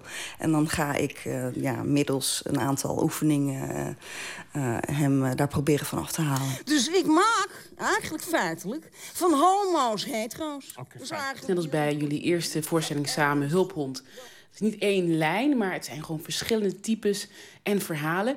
En niet iedereen pakt die tweede of derde laag. We merken ook wel dat mensen er soms erg aan moeten wennen. Maar dat als ze. het- Ja, het is ook niet, in die zin eh, niet super toegankelijk dat iedereen dit, eh, deze, dit, dit, dit, deze vorm van cabaret eh, pik, oppikt of iets mee heeft. Overdrijf maar. Is goed. Ik ben Benno. Ik ben Benno. Hey. Oh ja, Hey. ik ben Benno. Hey, Ik ben Benno. Ik ben een hetero hoor. Ja, dit is hetero. Wat we ik laatst meemaakte, wat ik eh, ook wel weer ja, heftig vond, is dat wij een mail kregen van een, een vrouw. En die haar zoon was, eh, is homo en die was in elkaar geslagen, geloof ik. Of de vriend van die zoon. En die vond die scène verschrikkelijk. En ze snapte er helemaal niks van. En dat maak je natuurlijk vaker mee binnen cabaret. En dat, dat maakt het ook zo lastig ook om het eh, ook uit te leggen. En, eh, maar deze vrouw die vond het, vond het te grof. Oftewel, ziet dan niet de dubbele boodschap... dat wij het daar natuurlijk helemaal niet mee eens zijn. Het derde dingetje. Ik, ik hoor je zeggen nagelstudio. Oké, Ah, ah, gaat het niet worden. gooi hem eruit. Juist. Nagelstudio Ja, eruit. wat, ja, wat, doen, wat doen de meeste hetero-mannen die Die eh, gaan eh, eh, tanken. tanken? Benzine tanken. Ook. Ja hoor, Ja, doe ik. dat doen ze. Ik ben Dat Benno. Ik ga En jullie wilden jullie zelf meer blootgeven hè, met deze voorstelling. Hoe kan je jezelf blootgeven als je verpakt zit in een type? Ehm, vorige keer in Hulpons sp- stapten we heel, soms heel even uit de, de types als onszelf. En dat doen wij nu eh, meer. En dat eh, vind- vinden we wel hele spannende scènes. Want dan zijn we gewoon als Remco en Martine... Ja, staan we tegenover elkaar en... En ja, dan gebeuren de dingen. Die twee hebben of een conflict of vinden elkaar leuk. Of, eh, dus dus we, ja, we zien ook meer Remco en Martine ja, tussen de types door. En op het moment dat je... Ja, het is natuurlijk ook weer jezelf spelen. Hè? Dat is dan weer het leuke. Dan, dan is het best lastig soms om de, de juiste toon te vinden... en toch een soort natu naturel te houden. En, en dat is wel echt een uitdaging. En, en, en, en ook wat persoonlijkere dingen gebruiken. En dan als jezelf. Ik bedoel, we, gebruiken echt wel dingen uit ons eigen leven. ik vind dat wel spannend om te doen. Ik vind, ik vind dat leuk, ja. Wat uit je eigen leven gebruik je dan voor de voorstelling?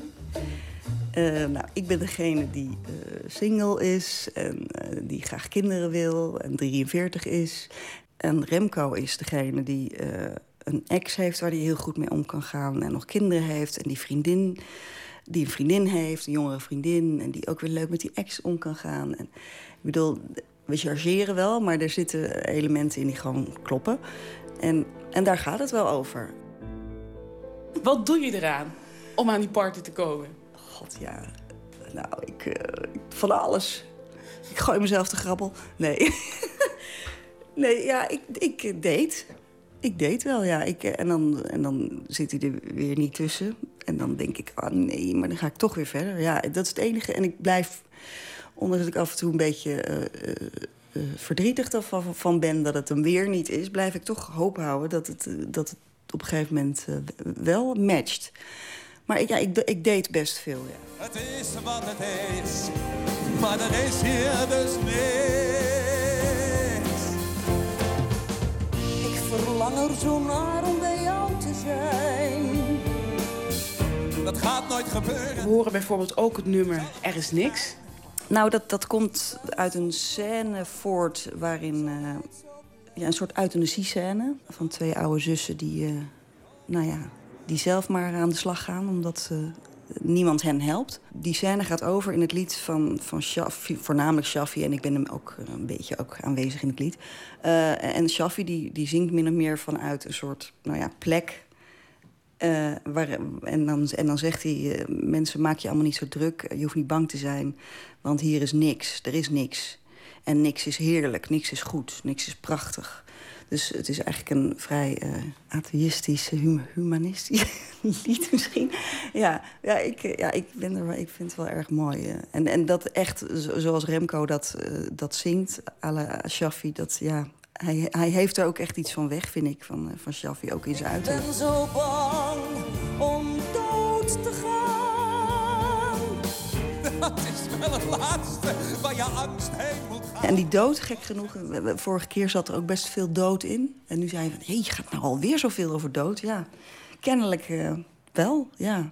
En, en, maar niet eens zozeer op een hele uh, zware manier, hoor. Maar ja, hij komt wel voorbij. Maar ja, het, hoort, het hoort ook, ook echt bij het leven natuurlijk.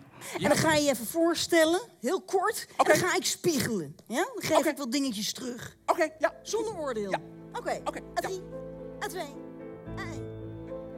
ik moest mezelf echt slepen naar de auto om naar de voorstelling te gaan. En lag alleen maar uh, op de achterbank te slapen. En uh, Alex zat dan vaak voorin. Want ik speelde toen met Alex Klaassen. Een voorstelling. Die ik dus halverwege heb moeten afbreken. Um, ja, ik, ik, ik, weet nog voordat ik die keuze maakte om, om te stoppen... dat ik uh, op vakantie was met mijn toenmalige vriendje... En in Egypte en alleen maar kon huilen. In het restaurant waar we zaten en zo. Het was gewoon helemaal, weet je, geen weerstand meer kunnen bieden aan. Het was gewoon op. Ja, het was uh, gewoon. Dus, maar het, ja, het was op. Fysiek uh, en emotioneel zat ik gewoon behoorlijk stuk. En moest ik opladen. Nou ja, dat heb ik dan... Ik heb ook wel heel lang eigenlijk in bed gelegen daarna, volgens mij, toen ik de beslissing had genomen. Wat ook niet helemaal goed is natuurlijk om alleen maar dat te doen. Maar goed, uh, ja, uiteindelijk ben ik er weer uitgekrabbeld. Vorig jaar, na lange tijd, stond je weer in het theater. Dus nu met uh, Remco Vrijdag. Uh, hoe heb je dat ervaren om weer in het theater te staan na, na een burn-out, hè? Ja. ja, dat was wel even spannend. Helemaal in het begin dacht ik van, zou ik het nog wel kunnen? Want ik had echt nou, vijf, zes, zeven jaar misschien wel voornamelijk televisiedingen gedaan. Uh, Koefnoen, Kopspijkers, uh, Klokhuis. En nou, ja, opeens gingen we theater weer in. En, maar het was heel leuk, want ja, bij, bij, de eerste lach ergens, bij een try-out... dacht ik van, yes, ja, het, dit, het komt, dit komt weer goed of zo. En dat is inderdaad toch iets wat je niet verleert dan of zo. Dus ik, ja... Ja, en de magie van het theater, ook weer cliché, maar is echt zo. Kijk, televisie doe je natuurlijk, krijg je geen reactie terug. En dit is zo rechtstreekse kunstvorm. Ja, als het dan goed gaat, dan is dat ook wel heerlijk hoor. Dat je echt uh, helemaal kan onderdompelen in een lach. De voorstelling Leuly van Vrijdag in Sandyford gaat uh, vrijdag 12 december in première in Amsterdam in de Meervaart. Man from the South, dat is uh, de naam waaronder singer-songwriter Paul van Hulten werkt. Afgelopen jaren speelde hij vooral op woonboten, in kerken, huiskamers, dat soort gelegenheden. Hij heeft een uh, nieuw album en dat South, waar hij zich naar uh, heeft vernoemd, dat is dus gewoon Eindhoven. We luisteren naar het nummer Before the Flood.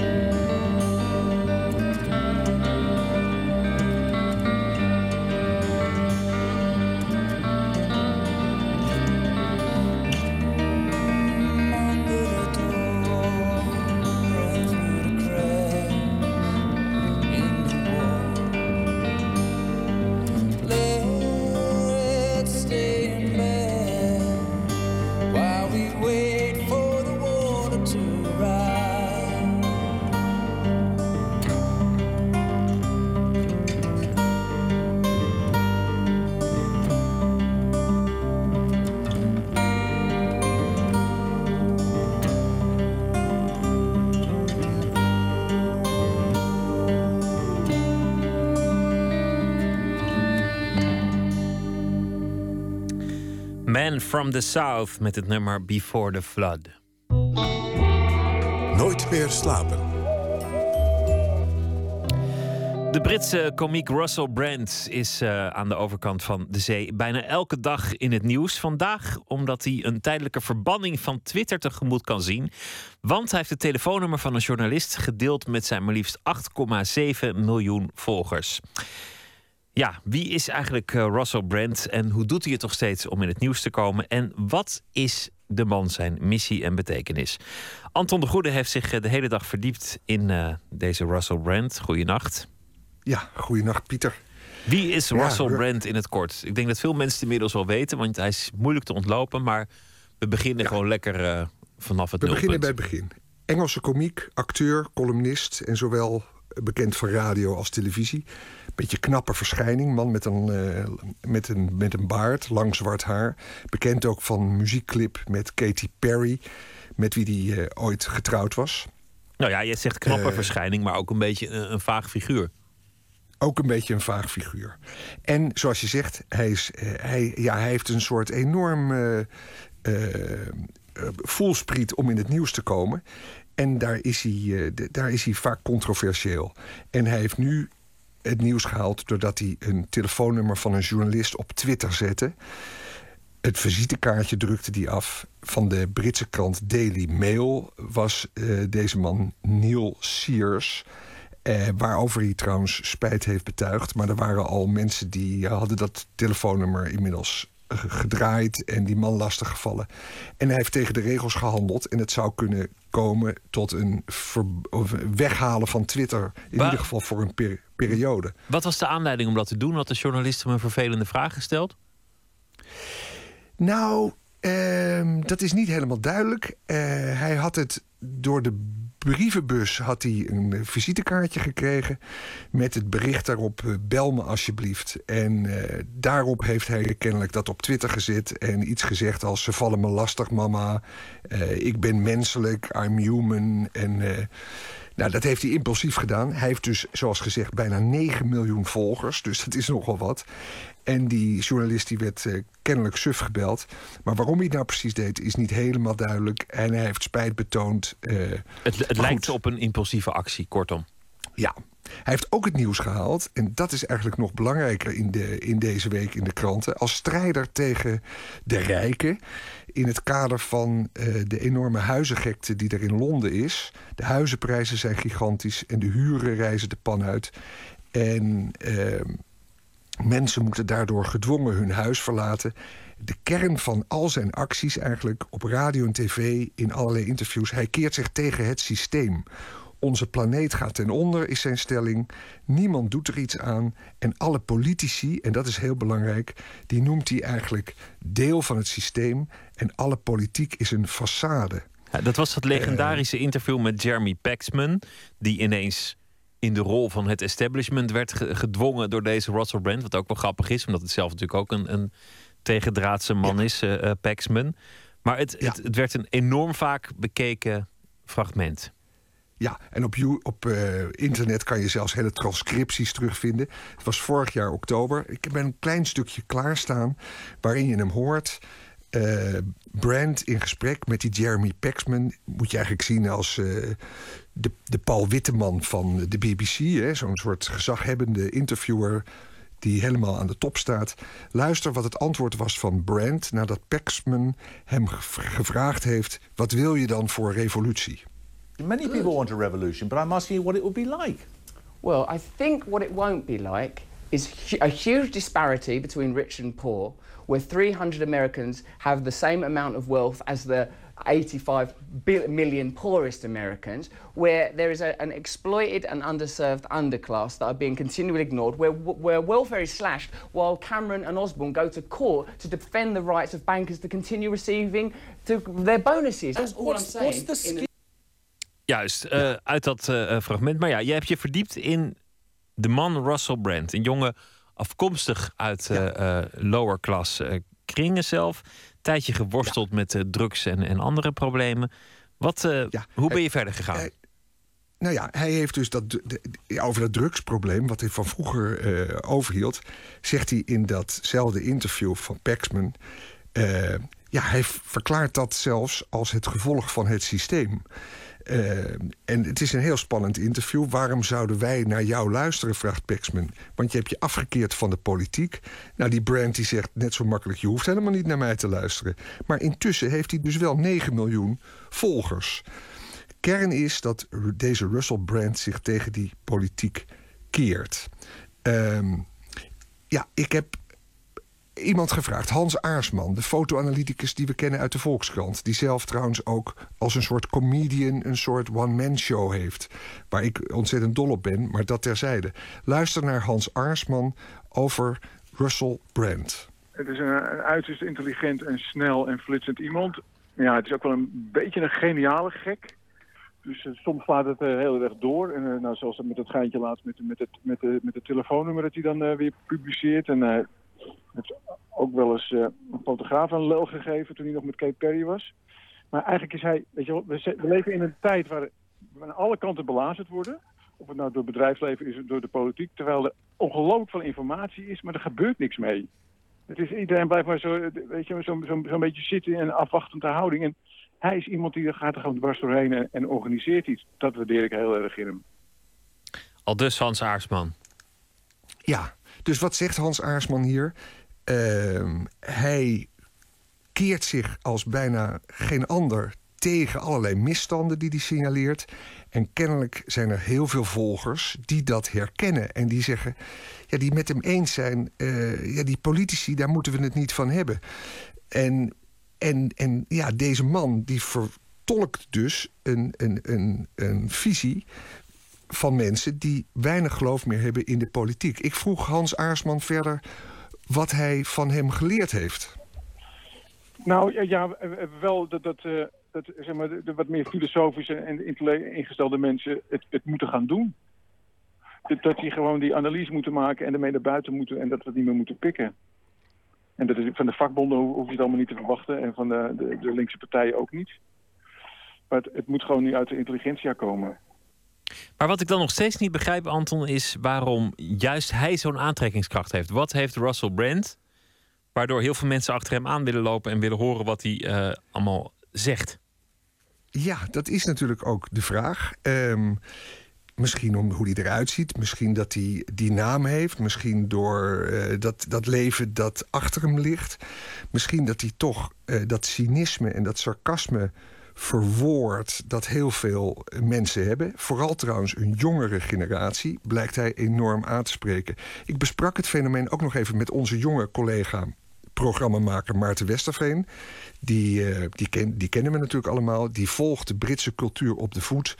En ik vroeg aan hem vanmiddag hoe kijkt hij naar het fenomeen Russell Brand... tegen het licht van die enorme aanhang juist onder jongeren. Maarten Westerveen wat Russell Brand met zich meebrengt... is heel veel volgers op Twitter en Facebook. Maar niemand weet natuurlijk precies hoeveel gewicht dat nou werkelijk in de schaal legt. Dat is niet duidelijk. Het moet nog maar blijken of je met Twitter de wereld echt kan veranderen. Er zijn natuurlijk heel veel gevallen geweest waarbij Twitter iets lijkt te doen. Hè? Bijvoorbeeld met die Kony een tijd geleden. Maar ja, wat is daar nu van gekomen? Het is allemaal heel vluchtig. Maar heel veel meer is er voor die nieuwe generatie ook niet om aan vast te houden. Al dus uh, Maarten eh, Westerveen. Russell Brand, ja, het blijft uiteindelijk toch een fascinerend uh, fenomeen. Al heeft het allemaal ook iets van een uit de hand gelopen café-ruzie. Omdat het zo vrijblijvend is en hij er niet zo heel veel tegenover stelt uiteindelijk. Maar een interessante man. Anton de Goede, dankjewel voor nu en een hele goede nacht. We gaan luisteren naar uh, muziek van Idris Elba. Van Mandela A Long Walk to Freedom. Dat uh, was een film waar zij als acteur in meespeelde. Er is ook een album bij gemaakt. Uh, geïnspireerd op het leven van Nelson Mandela. Van die plaats draaien we nu een nummer. Hold On.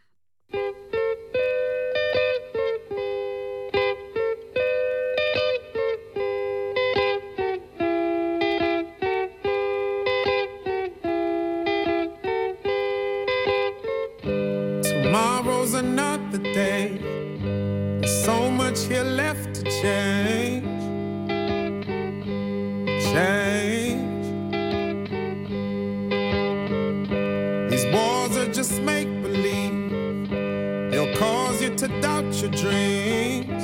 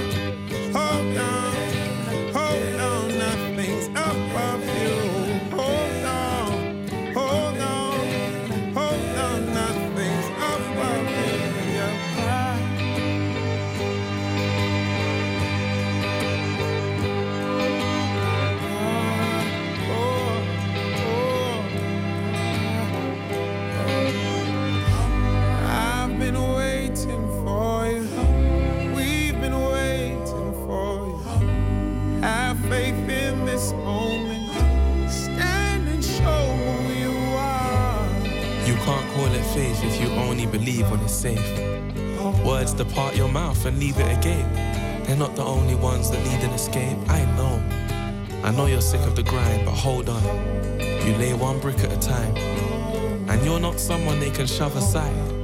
So I'll see you on the other side. On the other side. Don't cry for your son, you're raising a soldier. He can't learn from the pain till it's over. Your baby girl will be an amazing achiever. Don't cry for her, you're raising a leader. Oh, don't you cry. Oh, don't you cry.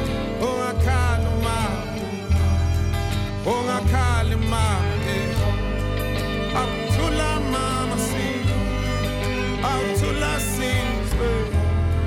Out to la see. Out to la see. Out to la mama. Out pay papa. Out to la mama. To la mama. He don't know. Out to la mama. He don't know. Say la lomfano. Lomfano. Out to la mama. Out to la mama. Say lomfano. Lomfano. Siyobonana, siyobonana, njengoqala, njengaqala, siyobonana, siyobonana, awuthulama, siyobonana njengaqala. Idris Elba, My Mandela. Nooit meer slapen. Het eh, studentenkoor. Ja, je hoort erbij of je hebt het er niet zo mee. Maar eh, in de film The Riot Club laten de heren van een exclusief dispuut een spoor van vernieling na. Na een etentje in de plaatselijke pub. Fokke en Sukke tekenaar Jean-Marc van Tol was in zijn studentenjaren lid van het Amsterdamse koor. Hij moest even slikken toen hij The Riot Club zag. Please. Okay, grasshoppers. Here are the rules.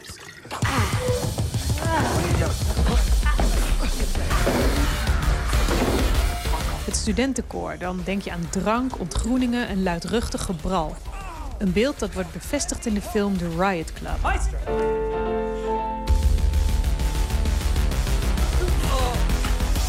The Riot Club is gebaseerd op het exclusieve studentenkoor de Bullingdon Club uit Oxford. De mannen zijn berucht om hun etentjes die volledig uit de hand lopen.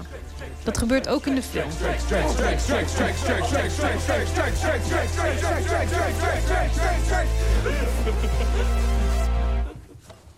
Oh, Chateau Petrus, 1976. Ja, ik herkende mezelf. Het was zo herkenbaar soms. Dat ik bijna letterlijk dacht, dit is, dit is gebeurd... maar dan eh, met mij in eh, Amsterdam eh, tijdens mijn eh, studententijd. Toen ik lid werd van eh, het Amsterdamse studentenkoor. Ehm, en dat is dus pijnlijk. Je kijkt eh, naar pijn. Jean-Marc van Tol, tekenaar van Fokke en Sukke. Hij ontmoette John Reed en Bastiaan Gelijnse, de mannen met wie hij Fokke en Sukke maakt, bij het dispuut Hebe van het Amsterdam Studentenkoor. Destijds vond hij de koorgrappen allesbehalve pijnlijk. Nee, nee, toen niet. Toen was je juist in staat om eh, daar overheen te stappen. Zoals ook in deze film eh, hoofdpersonen in staat zijn... om vrij makkelijk over eh, hele heftige dingen heen te stappen. Ik kan je bijvoorbeeld het voorbeeld geven van een etentje. Zoals in de Riot Club er ieder jaar een eten is ergens in een restaurant. In dit geval is het in zo'n Engelse pub, de Bull's Eye. Dat deden wij ook. We hadden ieder jaar, als er eh, jonge eh, studenten nieuwe aanwas is gekomen... dat heette dan feuten... eh, hadden wij een, een fleur-diner. In, in Amsterdam heet dat, dat systeem van nieuwe aanwas aankrijgen, heet eh, fleuren. Eh, dan kom je in zo'n zo'n restaurant waar dan het bestuur geboekt heeft als eh, een, een club, literaire club student of iets dergelijks. Nou, of meestal een literair gezelschap, waarbij dan de, de eigenaar denkt... oh, leuk, eh, er komen 50 mensen. Oh, en ze betalen ook heel goed, dus ze zitten niet af te dingen. Oh, grappig. Nou, dan gaan we... Maar het eerste wat je dan merkt op het moment dat jij de eh, restaurateur bent... is dat er 40, 50 dronken studenten in hun rockkostuum eh, binnenkomen waggelen. En dan denk je, holy fuck, wat gaan we nou krijgen? En dat is dan in eh, plekken gewoon in Monnikendam of in Weesp... ergens waar je met de boot kan komen... En het is ieder jaar weer een ander restaurant. Want het restaurant waar we geweest zijn, daar word je nooit meer toegelaten. Oh, dan moet ik er toch op lachen. het is namelijk ook, naast dat het gênant is en verschrikkelijk... is het ook heel erg leuk. Is it always this far away? No, we're banned from anywhere closer. En dan krijg je tijdens zo'n zo'n diner dat iedere gang... wordt meestal worden al drie, vier, vijf gangen besteld... iedere gang wordt koud geluld. Dus het, wordt helemaal niet, het gaat niet om het eten. Het gaat namelijk om die groep studenten... die alleen maar bezig is met zichzelf op een of andere manier te profileren binnen de groep. Dus je krijgt de hele tijd speeches. Een van de dingen, ik kan een voorbeeld geven... is eh, dat er tijdens het eten eh, eh, subgezelschappen worden gekozen. Dus binnen het dispuut ook weer kleine andere groepjes die dan daaronder vallen. Eh, als voorbeeld kan ik je het subgezelschap eh leptosoom eh, noemen. Dat zijn jongens die langer zijn dan twee meter... en waarbij je alle ribben kunt tellen. En, en dan houdt zo'n zo'n jongen die daarbij hoort een toespraak... en vertelt hij dat er onder de nieuwe feuten... waarschijnlijk toch ook weer zo'n jongen zit. Er zijn vaak hele lange jongens, met nog heel dun. En dan, eh, en dan, dan, dan eindigen ze met al die jongens van twee meter... en waarvan je alle ribben kunt tellen, met een lied... Lang, veel te lang duurt het leven voor mijn lijf. En dan springen daar opeens allemaal jongens op van het subgezelschap Plet. En die springen erop en dat zijn jongens die meer dan 100 kilo wegen... en kleiner zijn dan 1,80 meter. En die, eh, die zijn van het subgezelschap Plet. En die pletten altijd de leptosomen. Maar dat gebeurt in zo'n... Ja, eh, in, in het suffetje van Monnikendam. Dus, het is, ja, ik moet erom lachen. Maar het is ook tegelijkertijd natuurlijk verschrikkelijk. Die jongens van Plet die mogen alleen maar lid worden... als ze een eh, pakje sigaretten in hun buik kunnen laten verdwijnen. Zodat in de plooien van hun... En meestal zijn dat al de tweedejaars. Want die leptosomen veranderen al binnen een jaar... door het vele drankgebruik eh, in een, eh, iemand van het subgezelschap Plet. Dit soort elementen zitten wel in de Riot Club. En ja, ik, ik werd daar gewoon wel mee geconfronteerd. En dacht opeens van... Wat heb ik gedaan vroeger? En waarom vond ik dat toen leuk en nu doet het pijn?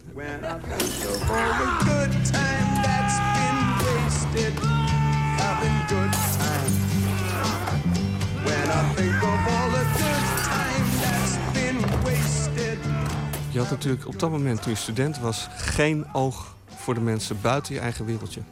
Dat wereldje, en vooral bij het koor is dat zo... dat is het belangrijkste. En daarin word je ook... Nou, wij noemden het HB-dwang. Je wordt gewoon gedwongen om mee te doen. Of je doet niet mee. Er zijn ook mensen die op een gegeven moment al tijdens zo'n proces afhaken... en zeggen van, maar dit pik ik niet, dit is te gek. Eh, en daar heb ik achteraf eigenlijk al veel meer respect voor... dan ik toen, 25 jaar geleden, daar respect voor kon hebben. Het is namelijk heel erg moeilijk. Op het moment dat jij lid wordt van een club... of van een dispuut... Of, maar misschien ook van een voetbalclub of wat dan ook... waarin allerlei dingen van je worden verwacht... die eh, het individu te boven gaan. Die dus, waarbij de, de groepsvorming belangrijker is en groter is... dan wat jij in je eentje aan kunt... dan, dan word je bijna altijd gedwongen om over je eigen grenzen heen te gaan. En het is aan jou de keuze. Doe ik dat of doe ik dat niet? I am sick to fucking death of poor people! Yeah! Fucking yes! In mijn geval, Hebe is een eh, dispuut dat is ontstaan eh, in 1901. Of in 1900, maar in 1901 is, die, is dat dispuut bij het koor toegetreden. En eh Hebe eh, behoort tot de vier oudste disputen van het Amsterdam Studentenkoor. Dat betekent dus dat je een bovenbuiker bent. Ja, dat betekent dat je één keer per jaar kippenpoten mag gooien naar de onderbuikers eh, op de sociëteit. En ja, dat, dat, dat, dat doe je dan ook.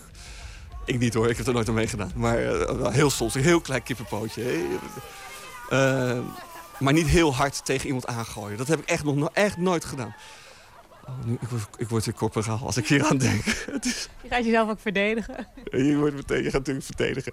Het is een spel. Op het moment dat je niet snapt dat het een spel is, dan is het gevaarlijk. Maar als je snapt dat, het, dat je er altijd met een knipoog naar moet kijken... eh, dan is zoiets als een uh, studentenkoor natuurlijk niks meer dan heel snel heel veel mensen leren kennen. Waarbij je uh, gewoon een leuke tijd kunt hebben. Let us eat till we explode. Drink till our eyes fall out. Let us dance footloose upon the earth. And carpe some fucking diem. Yeah! We who are about to dine salute you. Kenatori te salutant. Imbibe. Ik ben, het is mij nooit gelukt om werkelijk Hebiaan te worden. Het is mij nooit gelukt om werkelijk over de schuttingen heen te springen... en mezelf daar helemaal in onder te dompelen. Ik ben altijd toch nog een beetje op de schutting blijven zitten. Met dus het gevolg, gevolg dat je er ook niet werkelijk bij hoorde. Ik heb, ik heb altijd een vriendin gehad die uh, er behoorlijk afstand van kon nemen. En dat is misschien ook wel een beetje mijn redding uh, geweest. En ik heb haar gisteravond verteld hoe, hoe, dankbaar ik eigenlijk ook voor ben. Uh, want het is een, het systeem van een studentenvereniging... en in het geval van het koor, het koor... is iets wat je kan vermor vermorzelen. Je kunt eraan ten onder gaan. Dus ieder jaar zijn ook wel mensen die daar nooit meer uitkomen. We, we, we apologized. We apologize for being who we are. We pretend we're the same. We do it to ourselves. We need to stop apologizing. Because it's only going to get worse.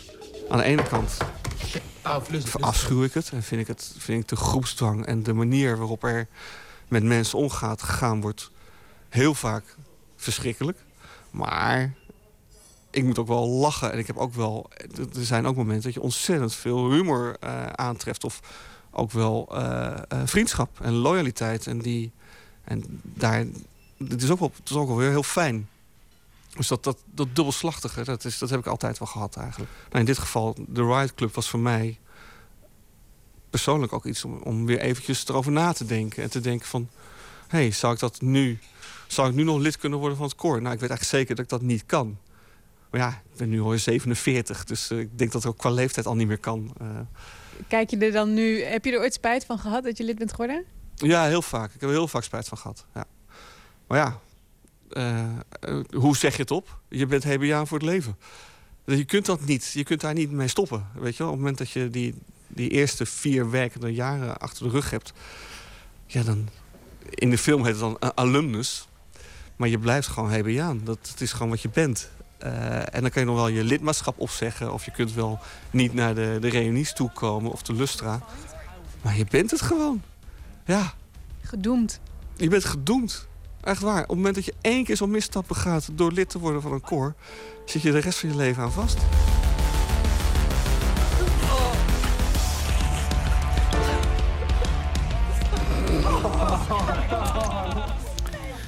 Jean-Marc van uh, Tol, die uh, nooit meer van zijn koorverleden verlost zal zijn. In gesprek met verslaggever Inge Ter Schuren. The Riot Club is vanaf heden te zien in de bioscoop. En van Fokken en Sukken ligt er als uh, ieder jaar een boek in de winkel. Het afzien van 2014. QB and the Blizzards, een legende uit Grollo in Nederland. 1967 was het en het was een prachtig nummer dat ze maakten. Somebody will know someday. Somebody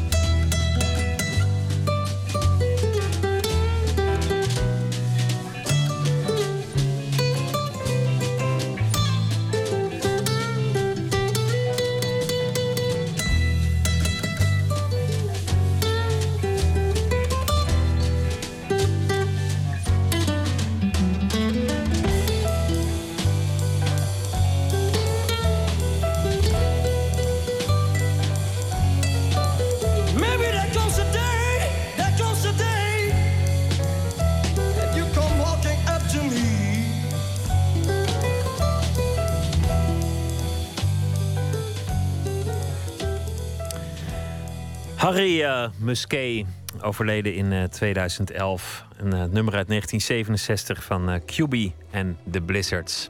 Ooit heb ik hem geïnterviewd en toen halverwege het interview zei hij... nu ga ik even op bezoek bij mijn zus, die woont in de buurt. Dus als je het niet erg vindt, dan verlaat ik deze uitzending. Want dan ben ik wat eerder bij mijn zus. En dan heb ik ook de trein weer op tijd terug. Buitengewoon uh, amabele man overigens was het eh, Harry Musquet. Morgen Dirk de Wachter eh, in Nooit meer slapen. Psychiater en psychotherapeut uit Vlaanderen. Een boek geschreven over de liefde. Een onmogelijk verlangen noemt hij dat. En hij zegt dat je vooral niks moet forceren in de liefde. Want alleen dan kan de liefde zich daadwerkelijk openbaren. Straks de Vara met eh, Francisco van Jolen. Ik wens u nog een hele goede nacht en eh, graag weer tot morgen.